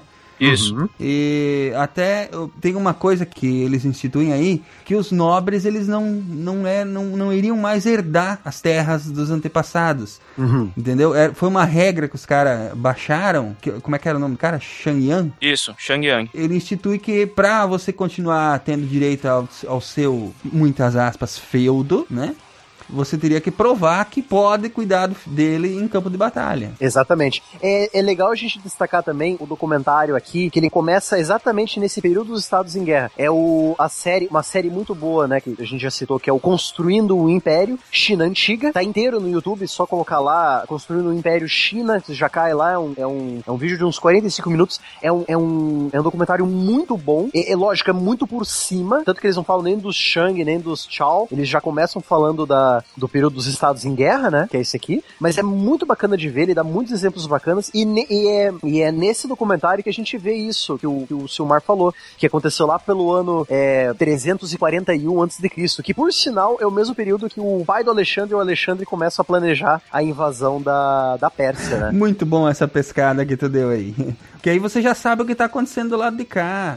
Agora tem uma coisa bem interessante, porque quem, quem começa a, é, a, a se sobressair como governo central, né, do reino de Qin, Hum, é, é, Fernando, fala para nós o que, como é que Qin, que eu tô lendo aqui, Q-I-N, ou Qin, vai virar China. É, bom, é, mais uma vez aquelas corruptelas que tem ao longo da história, né? Enfim, o Tim, como se fala, você escreve hoje o romanizado como que é IN, né? Mas se fala Tim, como se fosse C-H-I-N. Foi como a passou, né? Tim. Ah, e aí a corruptela é, é- é- é, civilização por civilização, né? Então, os Tim eram ouvidos na Pérsia como o Império Tini ah, e em sânscrito como Sina, e aí o, chegou na Europa como China. E o nome continuou até os dias de hoje, os chineses, ou seja, aqueles que são do reino de Qin. Mas é, é mais uma vez, é como os estrangeiros, como boa parte do mundo, acaba chamando a China. A própria China não se chama de Qin ou, algum, ou Tin, alguma coisa.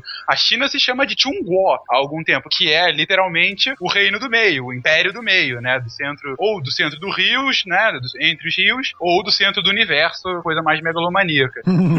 Muito bom. Mas aí, por conta disso, que a gente acaba chamando de, de chineses e, e chegou no Brasil como China por conta da, da chegada dos portugueses lá é, no século XVI, né? Enfim, aí o, o comércio começou em 16, 17 e, e era conhecido, aí já estava estabelecido realmente no português a questão ah, do- de China e chineses, né? E, enfim, hoje já são acostumados a serem chamados de, de chineses fora, né? Nesse período tem uma figura muito importante que foi responsável militarmente por muitas vitórias eh, em campos de batalha aí, né? Que acabaram na unificação imperial chinesa, né? Que é uma pessoa conhecidíssima tanto lá quanto cá, que é o mestre militar Sun Tzu. É assim que fala mesmo? Sun Tzu? É a primeira pronúncia certa da noite? Não, tá certo, Sun Tzu. Acertamos? Tá certo então? Confere aí. Ah, então tá. Então vou anotar aqui no, no bingo dos nomes hoje, e Sun Tzu tá certo. Eu vejo o Sun Tzu, assim, ele, ele está tentando aplicar o confucionismo que ele foi aprendendo durante o tempo é, num meio mais militar e político, né? Então é uma coisa bem interessante. Tanto que eu já, já falei a frase dele aqui, né? Ah, se você conhece você, conhece o inimigo, você vai sempre ganhar. Essas frases que ele diz é uma coisa assim, tipo, pô, mas o Confúcio dizia alguma coisa parecida, sabe? É, eu li, eu li uma adaptação da obra dele, e assim, tem muito de confucionismo ali. É, muito mesmo. Coisas, por exemplo, é, para você obter uma vitória, você deve conhecer três coisas: a você mesmo, ao seu inimigo e ao terreno. E sabe uma coisa mais interessante também, Silmar? É interessante, pô, Sun Tzu, a arte da guerra. Pô, o cara vai falar como ganhar um monte de batalha e tal, e guerra e não sei o quê. Mas a coisa mais interessante é o que ele diz que a vitória mais perfeita é aquela que você não faz uso de exércitos, cara. Que você ganha pela diplomacia. A vitória mais perfeita é aquela que você não luta, você ganha o cara na lábia, sabe? Eu acho isso tão interessante, velho.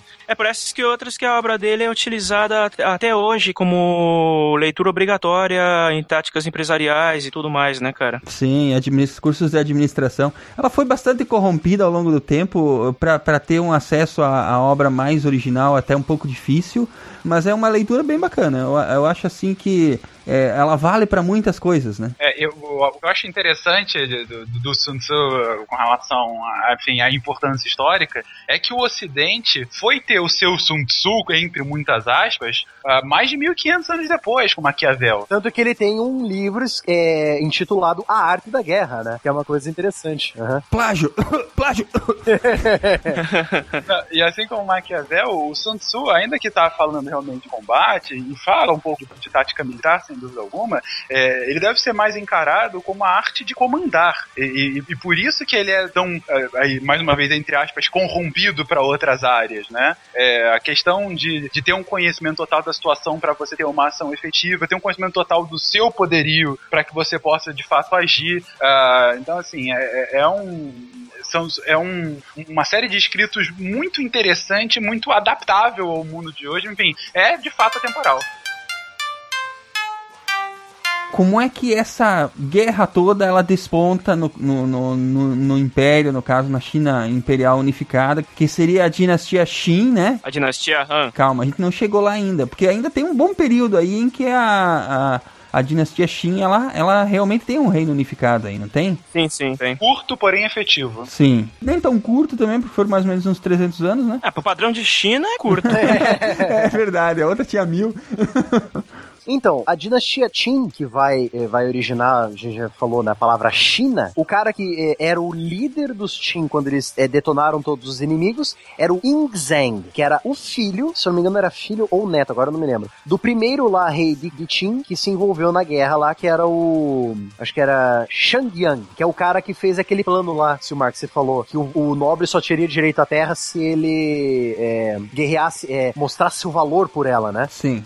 Então, aí você tem o Yingzheng, ele termina a guerra, ele unifica ah, todos os, os sete estados. Os Qin viram a dinastia dominante, eles que falam agora é a gente que é o herdeiro dos Tia, né? e ele muda o nome dele. Ele, ele muda o nome dele, é por isso que eu me confundi, Fernando, no começo. Ele muda o nome dele pra Shi Huangdi, que é o, o- possivelmente, pelo que nas nossas traduções aqui, é o rei amarelo de, de né? É, é, na- é um pouco maior ainda, na, na verdade. É, é, o, o nome, né, enfim, o nome completo, digamos assim, dele é Qin Shi Huangdi, né? Ahn, ah, o Qin é da dinastia, né? Qin. O Shi é primeiro, na verdade, né? Enfim, ah, literalmente primeiro. E Huangdi, ahn, Huan, é, o Huangdi foi a primeira vez que algum é, mandatário chinês colocou as duas palavras juntos, o Huangdi, porque você não tinha ainda a expressão que é traduzida comumente como imperador, é, mas Huangdi é, significa mais do que imperador. Ele é, assim, é um deus esplendoroso do céu. O cara era pouco megalomaníaco. Ai, ai. Sempre quando tem esses nomes, esses nomes esplendorosos assim, você pensa numa coisa, esse cara vai morrer logo. Quando você falou que era, quando você falou que era mais que imperador, achei que a tradução era Sarney. Aí demoraria mais dois mil anos pra ver esse título, né? Muito bom, muito bom. Mas é, até uma correçãozinha rápida que a gente falou ali atrás é que esse, essa dinastia é realmente curta, não são 200 anos, são 12 anos só. É a menor dinastia chinesa. eu- eu peguei do começo da- do fim da outra dinastia até mais ou menos chegar nessa, mas, mas tem todo aquele período, aquele interlúdio das guerras mesmo, né? É, exatamente. O Ying Zheng, ele não, ele não teve herdeiros, eu acho. Aí deixou as portas abertas para as dinastias derrotadas. Uma, Hum, vamos ver se é a minha vez agora, né? E, e como você colocou agora, Silma, realmente, nomes grandes significam pouca vida. E o Shi Huang, de fato, é, teve ah, um reino de 10 anos, mais ou menos. Né? A dinastia Qin teve dois mandatários, assim, como realmente dinastia central, ele e o filho dele. Mas, ao mesmo tempo, é uma dinastia muito importante, porque ela, como a gente comentou lá no início, foi a primeira dinastia que veio com a premissa da centralização do poder. É, é assim, claro que todas queriam essa centralização, mas como ela foi, mais uma vez, entre aspas, a vencedora desse período de três séculos de guerra, ela falou: agora eu vou colocar ordem nessa bagaça. E, e o poder vai. Eu serei o poder. Então não à toa um nome tão pomposo quanto esse. É pra se colocar. Eu tô acima de qualquer rei. Eu tô acima de qualquer liderança aqui. Eu sou o imperador, a personificação divina aqui na Terra. Então, assim, o mundo tem que gerar ao meu redor. E esse período é legal porque esse sim tem bastante documentação, né? Ele é relativamente bem documentado e ele não só falou que era fodão, como ele tomou muitas atitudes que repercutiram depois, né? Como, por exemplo, é, ele, ele transformou o sistema econômico, o regime passou a ser muito mais centralizado, né? Ele instituiu o que se poderia dizer que foi o primeiro alfabeto unificado chinês. E outra, eu acho uma coisa bem mais importante até, foi durante o reinado dele que se começou a construção da famosa Grande muralha. da Grande China. Muralha da China. E apesar da gente falar isso, ela não é vista do espaço. É, Que bom que você comentou isso. Não pode ser vista do espaço. É um, é um mito, é um mito legal, mas já foi provado que não dá. Ah, mas a parte que eu falei dos alienígenas e que originalmente era pra ser uma pirâmide, tá ok. eu acho que se alguém levou a sério o texto todo ali. a da pirâmide até tá certo, Marcelo, porque tem. é, existe. é, é, dizem que eles acharam um morro funerário em onde tá o.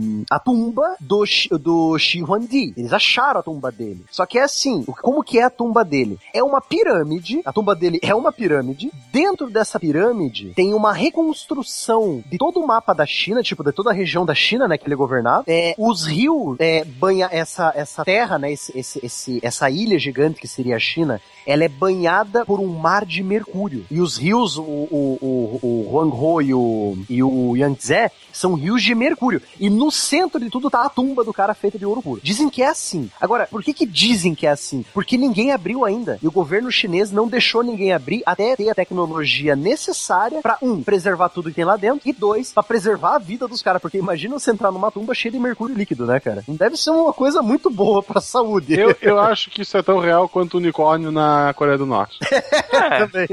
Eu acho que a coisa mais é, surreal daí é pensar que o governo chinês está querendo proteger a vida das pessoas que vão entrar ali. Era só mandar chinês, né? Ah, pra quem não sabe, o, mau- o mausoléu do, do Kim Huangdi é onde estão os famosos guerreiros de terracota.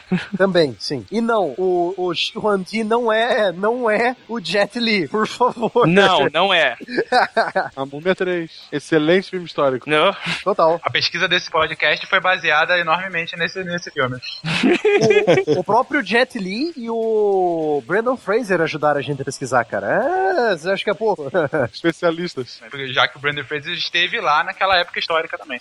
Mas e aí? Então o, cara com nome grande aí, né? Ele morreu rapidinho. É, e, e até é interessante a morte dele, que o Matheus até- tinha citado. Foi ele realmente, Matheus, que tentou fazer um elixir da vida. Porque nessa, nessa breve história dele, de, de vida e de, enfim, muita turbulência, ele foi pelo menos três vezes, é, sofreu três tentativas de assassinato e conseguiu escapar das três. E, e ele ficou obsessivo em tentar viver. Aí se o cara já se chamava Imperador do Universo, sobreviveu a três assassinatos, cara, o cara já, já era, sei lá, cara, sei lá que cara chato. Exatamente. E aí, por- até por conta dessa, dessa lógica de assim, não, eu sou melhor do que o homem comum, eu tenho que sobreviver e sobreviver pra sempre, ele começou uma, uma peregrinação pessoal de achar diversos magos, alquimistas, para preparassem de fato esse elixir da vida que o tornaria imortal. Eh, e aí, ao longo das tentativas, ele acabou envenenado pelos próprios elixires. Ou seja, ele morreu por conta da sua própria megalomania. Aí quando tu escuta, ah, porque isso é baseado na tradicional benicida chinesa. Lembra disso? Ótimo. Ai, ai. Mas com a morte dele, abriu-se o caminho pra algo muito maior que viria depois, né? Godzilla. Ah, não, esse é no Japão. A gente vai entrar depois daqui, estamos mais ou menos a dois séculos antes de Cristo, confere? Sim, 200 anos, sim. Exatamente. E nós estamos entrando aqui num período que é a dinastia Han na China, que é muito importante, muito, muito, tem muita história, muita coisa legal para contar, mas que vai ser no próximo programa. Eu gostaria que a gente deixasse aqui, Matheus, é, que você brevemente falasse o que está acontecendo na China e no Ocidente para a gente poder deixar o, o, coming, coming soon. Durante esse período da- do fim da dinastia Qin e o começo da dinastia Han, é, você vai ver no Ocidente o que está acontecendo.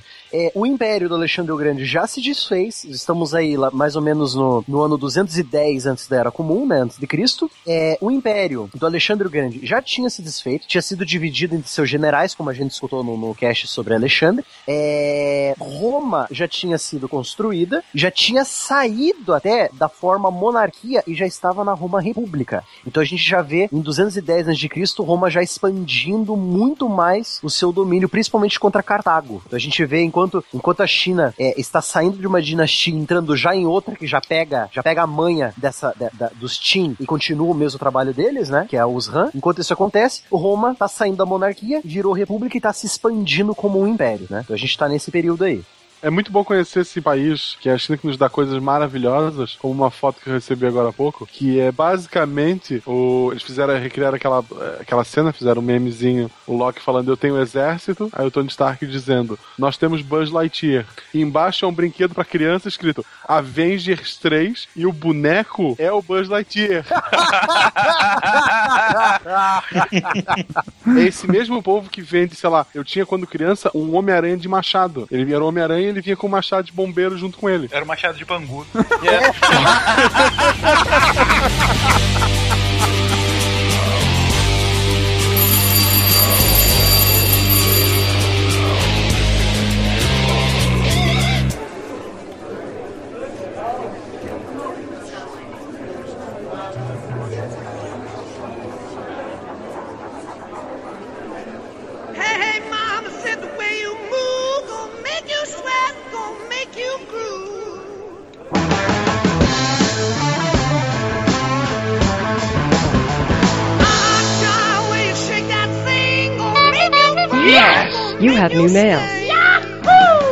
Bem-vindos, amigos do Pause, ao Mural de Recados, a sessão onde nós recebemos seus comentários, feedback e tudo mais que vocês quiserem mandar. Eu tô aqui hoje com a Estrela Oi, de novo.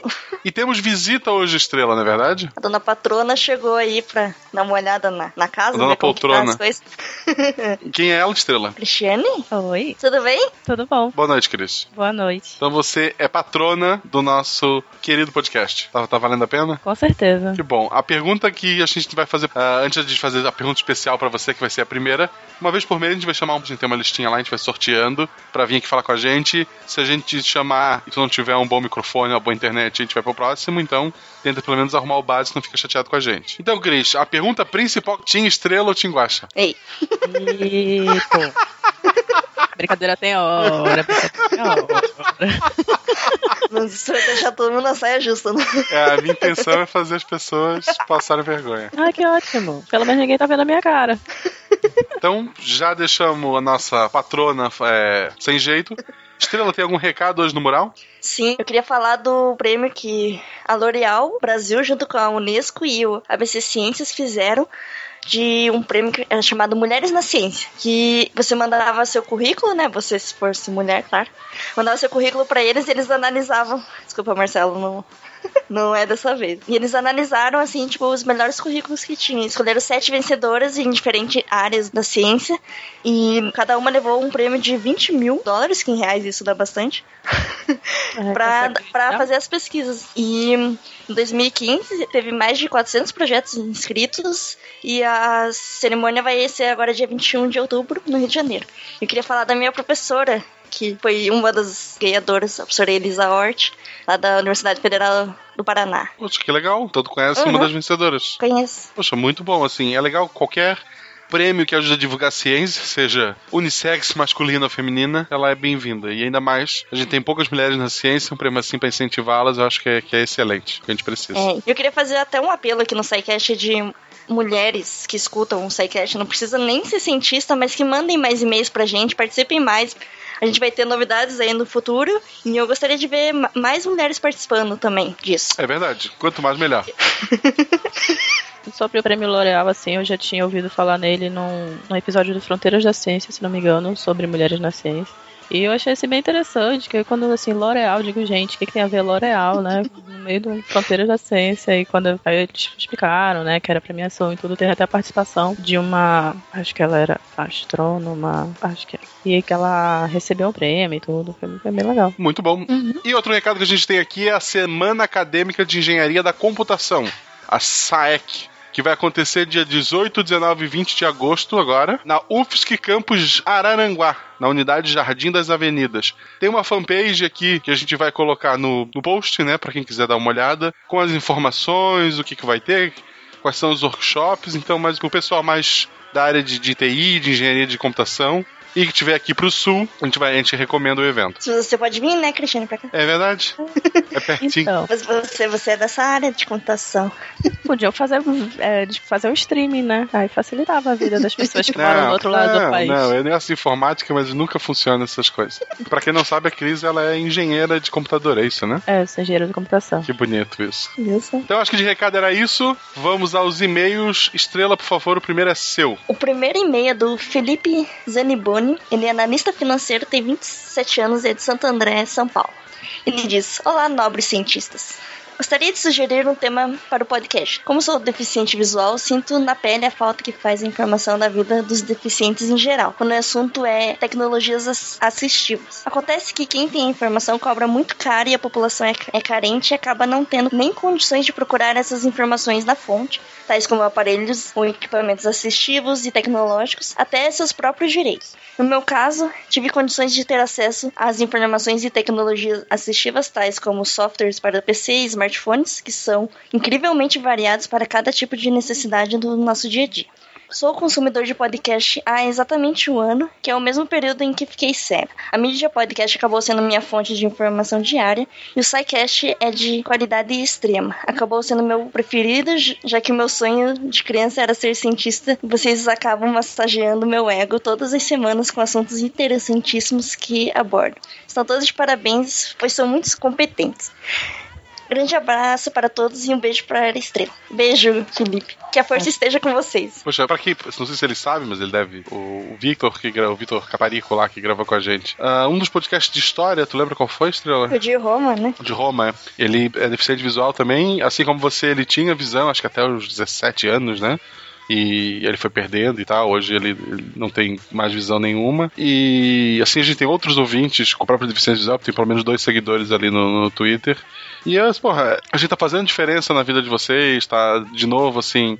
Divertindo, ensinando ou massageando o ego, como tu coloca ali, é sempre uma alegria pra gente. A gente só tem a agradecer a tua escolha. Até porque a pessoa que perdeu a visão, a gente sabe que acaba aguçando outros sentidos. E se a parte auditiva nossa tá agradando, a gente tá agradando um especialista, né? Sim. a gente não irrita tanto. É verdade. Bom, a gente já sabe qual é o time dele, né? É verdade. Tu devia ter dito Tinguacha pra ter empatado, hein? Então, bora ver até o final o que que sai, né? Então, por favor, lê o próximo e-mail pra gente. Bom, o e-mail que eu vou ler é do Hugo AGV Rosa. Ele diz: Bom dia, Psycasters. Acabei de voltar de férias, estou um pouco atrasado com o Psycast. Já ouvi Hiroshima, Nagasaki e rede de computadores. Só falta um. Gostei do programa sobre lixo. Ele não falou qual falta. Pra deixar o suspense, né? Gostei do programa sobre lixo e gostaria de adicionar mais informação. Além dos lixões, existem outras fontes de contaminação do solo. Um deles são os postos de gasolina. A gasolina é armazenada embaixo do posto, em tanques de concreto que devem atender diversos critérios para não contaminar o solo. E quando o posto é fechado, o terreno não pode ser usado para qualquer obra. E outro bem pouco conhecido são os cemitérios. Sim, o corpo humano produz muitas substâncias capazes de contaminar o solo e lenço d'água, e os mesmos devem ser isolados do subterrâneo com capas e concreto do mesmo modo que lixões. Essa eu aprendi com amigos e parentes arquitetos. Espero um dia ver o mundo como ele deveria ser. Na natureza e no planeta não existe lixo. Tudo faz parte de algum ciclo. Algumas coisas até saltam de um ciclo para o outro e depois voltam. Tudo o que temos que fazer com nossos processos produtivos é restabelecer esses ciclos. Só se acabar a humanidade, É, né? eu também. Ele é um cara que confia muito mais na humanidade que eu. Tem um caso que ficou famoso lá na grande Florianópolis, não vamos citar a região, de um motel que foi fechado porque usava água de um poço. O motel ficava um pouco abaixo do morro e acima do morro ficava um cemitério. Você sabe de onde é que vinha essa água, né? Ai, que droga, velho. Na boa. Muito, muito, muito engraçado. Óbvio, engraçado pra quem não foi lá, né? É Hilário, né? Depois eu falei assim: ah, não, olha só, vamos tomar um banho de banheira, né? E depois fica com aquela coceirinha, não sabe por quê. Marcelo, Oi. você morava em Florianópolis, né? Morava em Florianópolis. Mas é. Mas eu nunca fui, esse era longe. Eu, tinha- eu- eu ia de ônibus na época, só fui ter carro há pouco tempo. Ia no quarteirão anterior, pegava o táxi, né? Pra não entrar a pé. Não, eu entrava a pé. Mas isso é história pra um outro cast. Então, muito obrigado, Hugo. Valeu o e-mail. Vocês não vão agradecer o Hugo? Obrigada, Hugo. Obrigada, Hugo. E não jogue Continue- lixo no. Isso, não jogue lixo pela janela, essas coisas. Continue confiando na humanidade, alguém tem que confiar. Um, pelo menos, né? Ele falou que espera ver isso um dia. Não vai Pô, ser é, ele quer ainda ver nessa geração, ele tá, tá doido. Então eu vou ler aqui o próximo e-mail que é do Yuri Motoyama. Hoje eu não errei o nome dele, viu? Olha aí. Ele é um doido. profissional de educação física docente, ou seja, ele é o cara que dá a bola pros alunos correr. Não, mentira, gente, não é. Ele é de. Ele tem 34 anos, é de Praia Grande. A gente leu o e-mail dele semana passada. A gente recomendou o podcast dele. Ah, é verdade, é verdade. Olá, Psycasters! Antes de mais nada, quero agradecer por comentarem o meu blog e podcast. Acho super legal da parte de vocês deixarem esse espaço para outras iniciativas divulgarem seus trabalhos. Admiro muito isso em vocês. Claro, depois é só clicar no botão escrito ali. Seja um patrão do SciCast. Isso, é verdade. é verdade. As pessoas perguntam, como eu posso ajudar o Psycast? Patronato. Ou comprando as coisas que a gente recomenda no, no início. Ou sei lá, só, às vezes, dando RT e divulgando a gente no Twitter pros seus amiguinhos também ajuda, gente. Desde que você... Acho que o que, mais, o que mais ajuda mesmo é você divulgar pros seus amigos, porque um deles podem ajudar a gente. Isso, isso. Os amigos mais ricos e tal. É, exatamente. Com relação ao cast sobre bomba de Hiroshima, o que foi aquilo? Lindíssimo episódio, onde houve uma harmonia entre informação histórica e científica. Comentando sobre esse cast com minha avó, japonesa, ela me contou uma história muito interessante, onde podemos ter uma visão sobre como foi o cenário para as pessoas que viveram aquela catástrofe. O meu bisavô, quando morava no Japão, tinha amigos em áreas que foram completamente devastadas pela bomba. Um tempo após o ataque, meu bisavô foi visitar um amigo, e chegando lá ele ficou chocado com tamanha devastação. O povo japonês, apesar de sua eh, perseverança, não acreditava que as suas terras poderiam ser férteis novamente. Esse amigo do meu bisavô jogou uma semente de daikon, nabu em japonês, no solo, sem esperança de que aquilo pudesse vingar. Depois de um tempo, meu bisavô recebeu a triste notícia de que esse amigo havia falecido por conta de um infarto. O motivo? Um dia ele saiu de casa e viu o broto das sementes que, que ele havia plantado.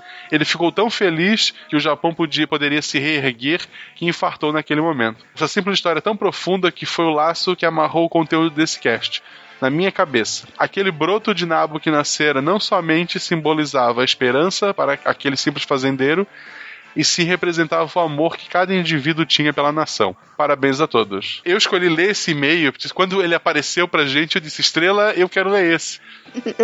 Porque teve algumas pessoas que disseram que, sei lá, que a gente brincou um pouco a mais, que a gente devia ser mais sério. Não, porque eu li várias histórias se representando, teve outros ouvintes com descendência japonesa que vieram comentar com a gente, que adoraram o cast, que entenderam as brincadeiras, e é assim que a gente ensina, a gente é brincando. O dia que a gente ficar aula chata, a gente para de fazer podcast. E outra, Sim. assim, a bomba atômica em si é um tema muito pesado. Naturalmente, ele, assim, deixa o ambiente ruim. Se você não fizer uma piadinha sequer, assim, fica um, um clima muito ruim. É verdade. Quem ouviu os casts e olhar os, os links que foram comentados no episódio, ver os, os vídeos das explosões, você para pra ver assim que, nossa, como é que o ser humano consegue fazer uma coisa dessa com alguém que é igual a ele, entendeu? Uhum. Realmente, por isso que eu falei lá do rapaz lá do outro e-mail, que eu já esqueci o nome. O Hugo. Hugo. Tu confia na humanidade, cara, vai fundo. Alguém tem que acreditar, mas é, é O difícil. futuro da humanidade é o Hugo, gente, porque. É Ele vai salvar complicado. todo mundo. É, eu acho que em nenhum momento a gente desrespeitou, falando que o Japão merecia, que não sei o quê, que tava certo mesmo, tinha que fazer. Nossa, a gente, pelo contrário, acho que a gente deu exatamente a visão hoje que a gente tem que não foi legal aquilo, que foi uma decisão precipitada e era, tipo, alguma coisa de ego dos Estados Unidos apenas, né? É, né? né? Acho o mais difícil é conseguir justificar uma guerra. Acho que assim, não tem como. Uma coisa é ver duas pessoas, um batendo no outro, alguém fez raiva pro outro, mas sei lá, justificar destruir uma nação inteira não dá. Sim, a gente precisa ter consciência dessas coisas pra não repetir a história. A gente tem que conhecer a história pra não repetir os erros. Exatamente. Então eu acho que é isso, não é verdade? É verdade. Cris, um prazer gravar aqui com você. Espero que você seja sorteada mais vezes. Mentira, tu vai pro fim da lista agora, tá? Não, mas, continua, mas tem que continuar sendo É, tem que continuar, patrona. tem que continuar sendo poltrona, isso. Ou você pode parar e daqui alguns. Não, não, não, não, não, não. A gente, a gente vai saber. Ah, é, vai zerar o contador, né, gente? Não, mas a gente sabe. A gente, a gente sabe, a gente sabe onde tu mora. Não, sabe não. Então é isso. Estrela, muito obrigado também. Obrigada, Marcelo. Semana que vem a gente tá de volta. E eu tô maluco pelo que vem semana que vem. Maluco. Nossa, Fênix não acreditar. Maluco, maluco, maluco. Eu tô, tô, tô arrancando. a- Ah, meu Deus. Nossa, eu já tô gritando. É, mas semana que vem, semana que vem acompanha a contagem agressiva. Semana, semana que vem morre eu e o Silmar, provavelmente. É, do F5 toda hora, viu no, no SciCast, meia-noite e um da sexta-feira. Ou até antes, às vezes, vai que, né? Vai que solta antes, né? Patrono vai saber antes, né? Patrona tem informação. É, depende de antes. quanto for, tem um esquema assim. Eu aumentaria a doação só pra saber o que é antes. É, vai valer a pena. Vale a gente. pena, vale a pena. Procura lá a partir de quanto tu recebe o episódio antes e aumenta, gente. Vale a pena. Pelo menos esse mês, pra você, só pra você. É semana. Não, é, tem que esperar virar o pagamento. Porque vai, vai, não. Deu, Sério, deu, Cris. deu. Pessoal, até semana que vem. Um grande beijo pra vocês. Beijo, gente. Tchau, tchau.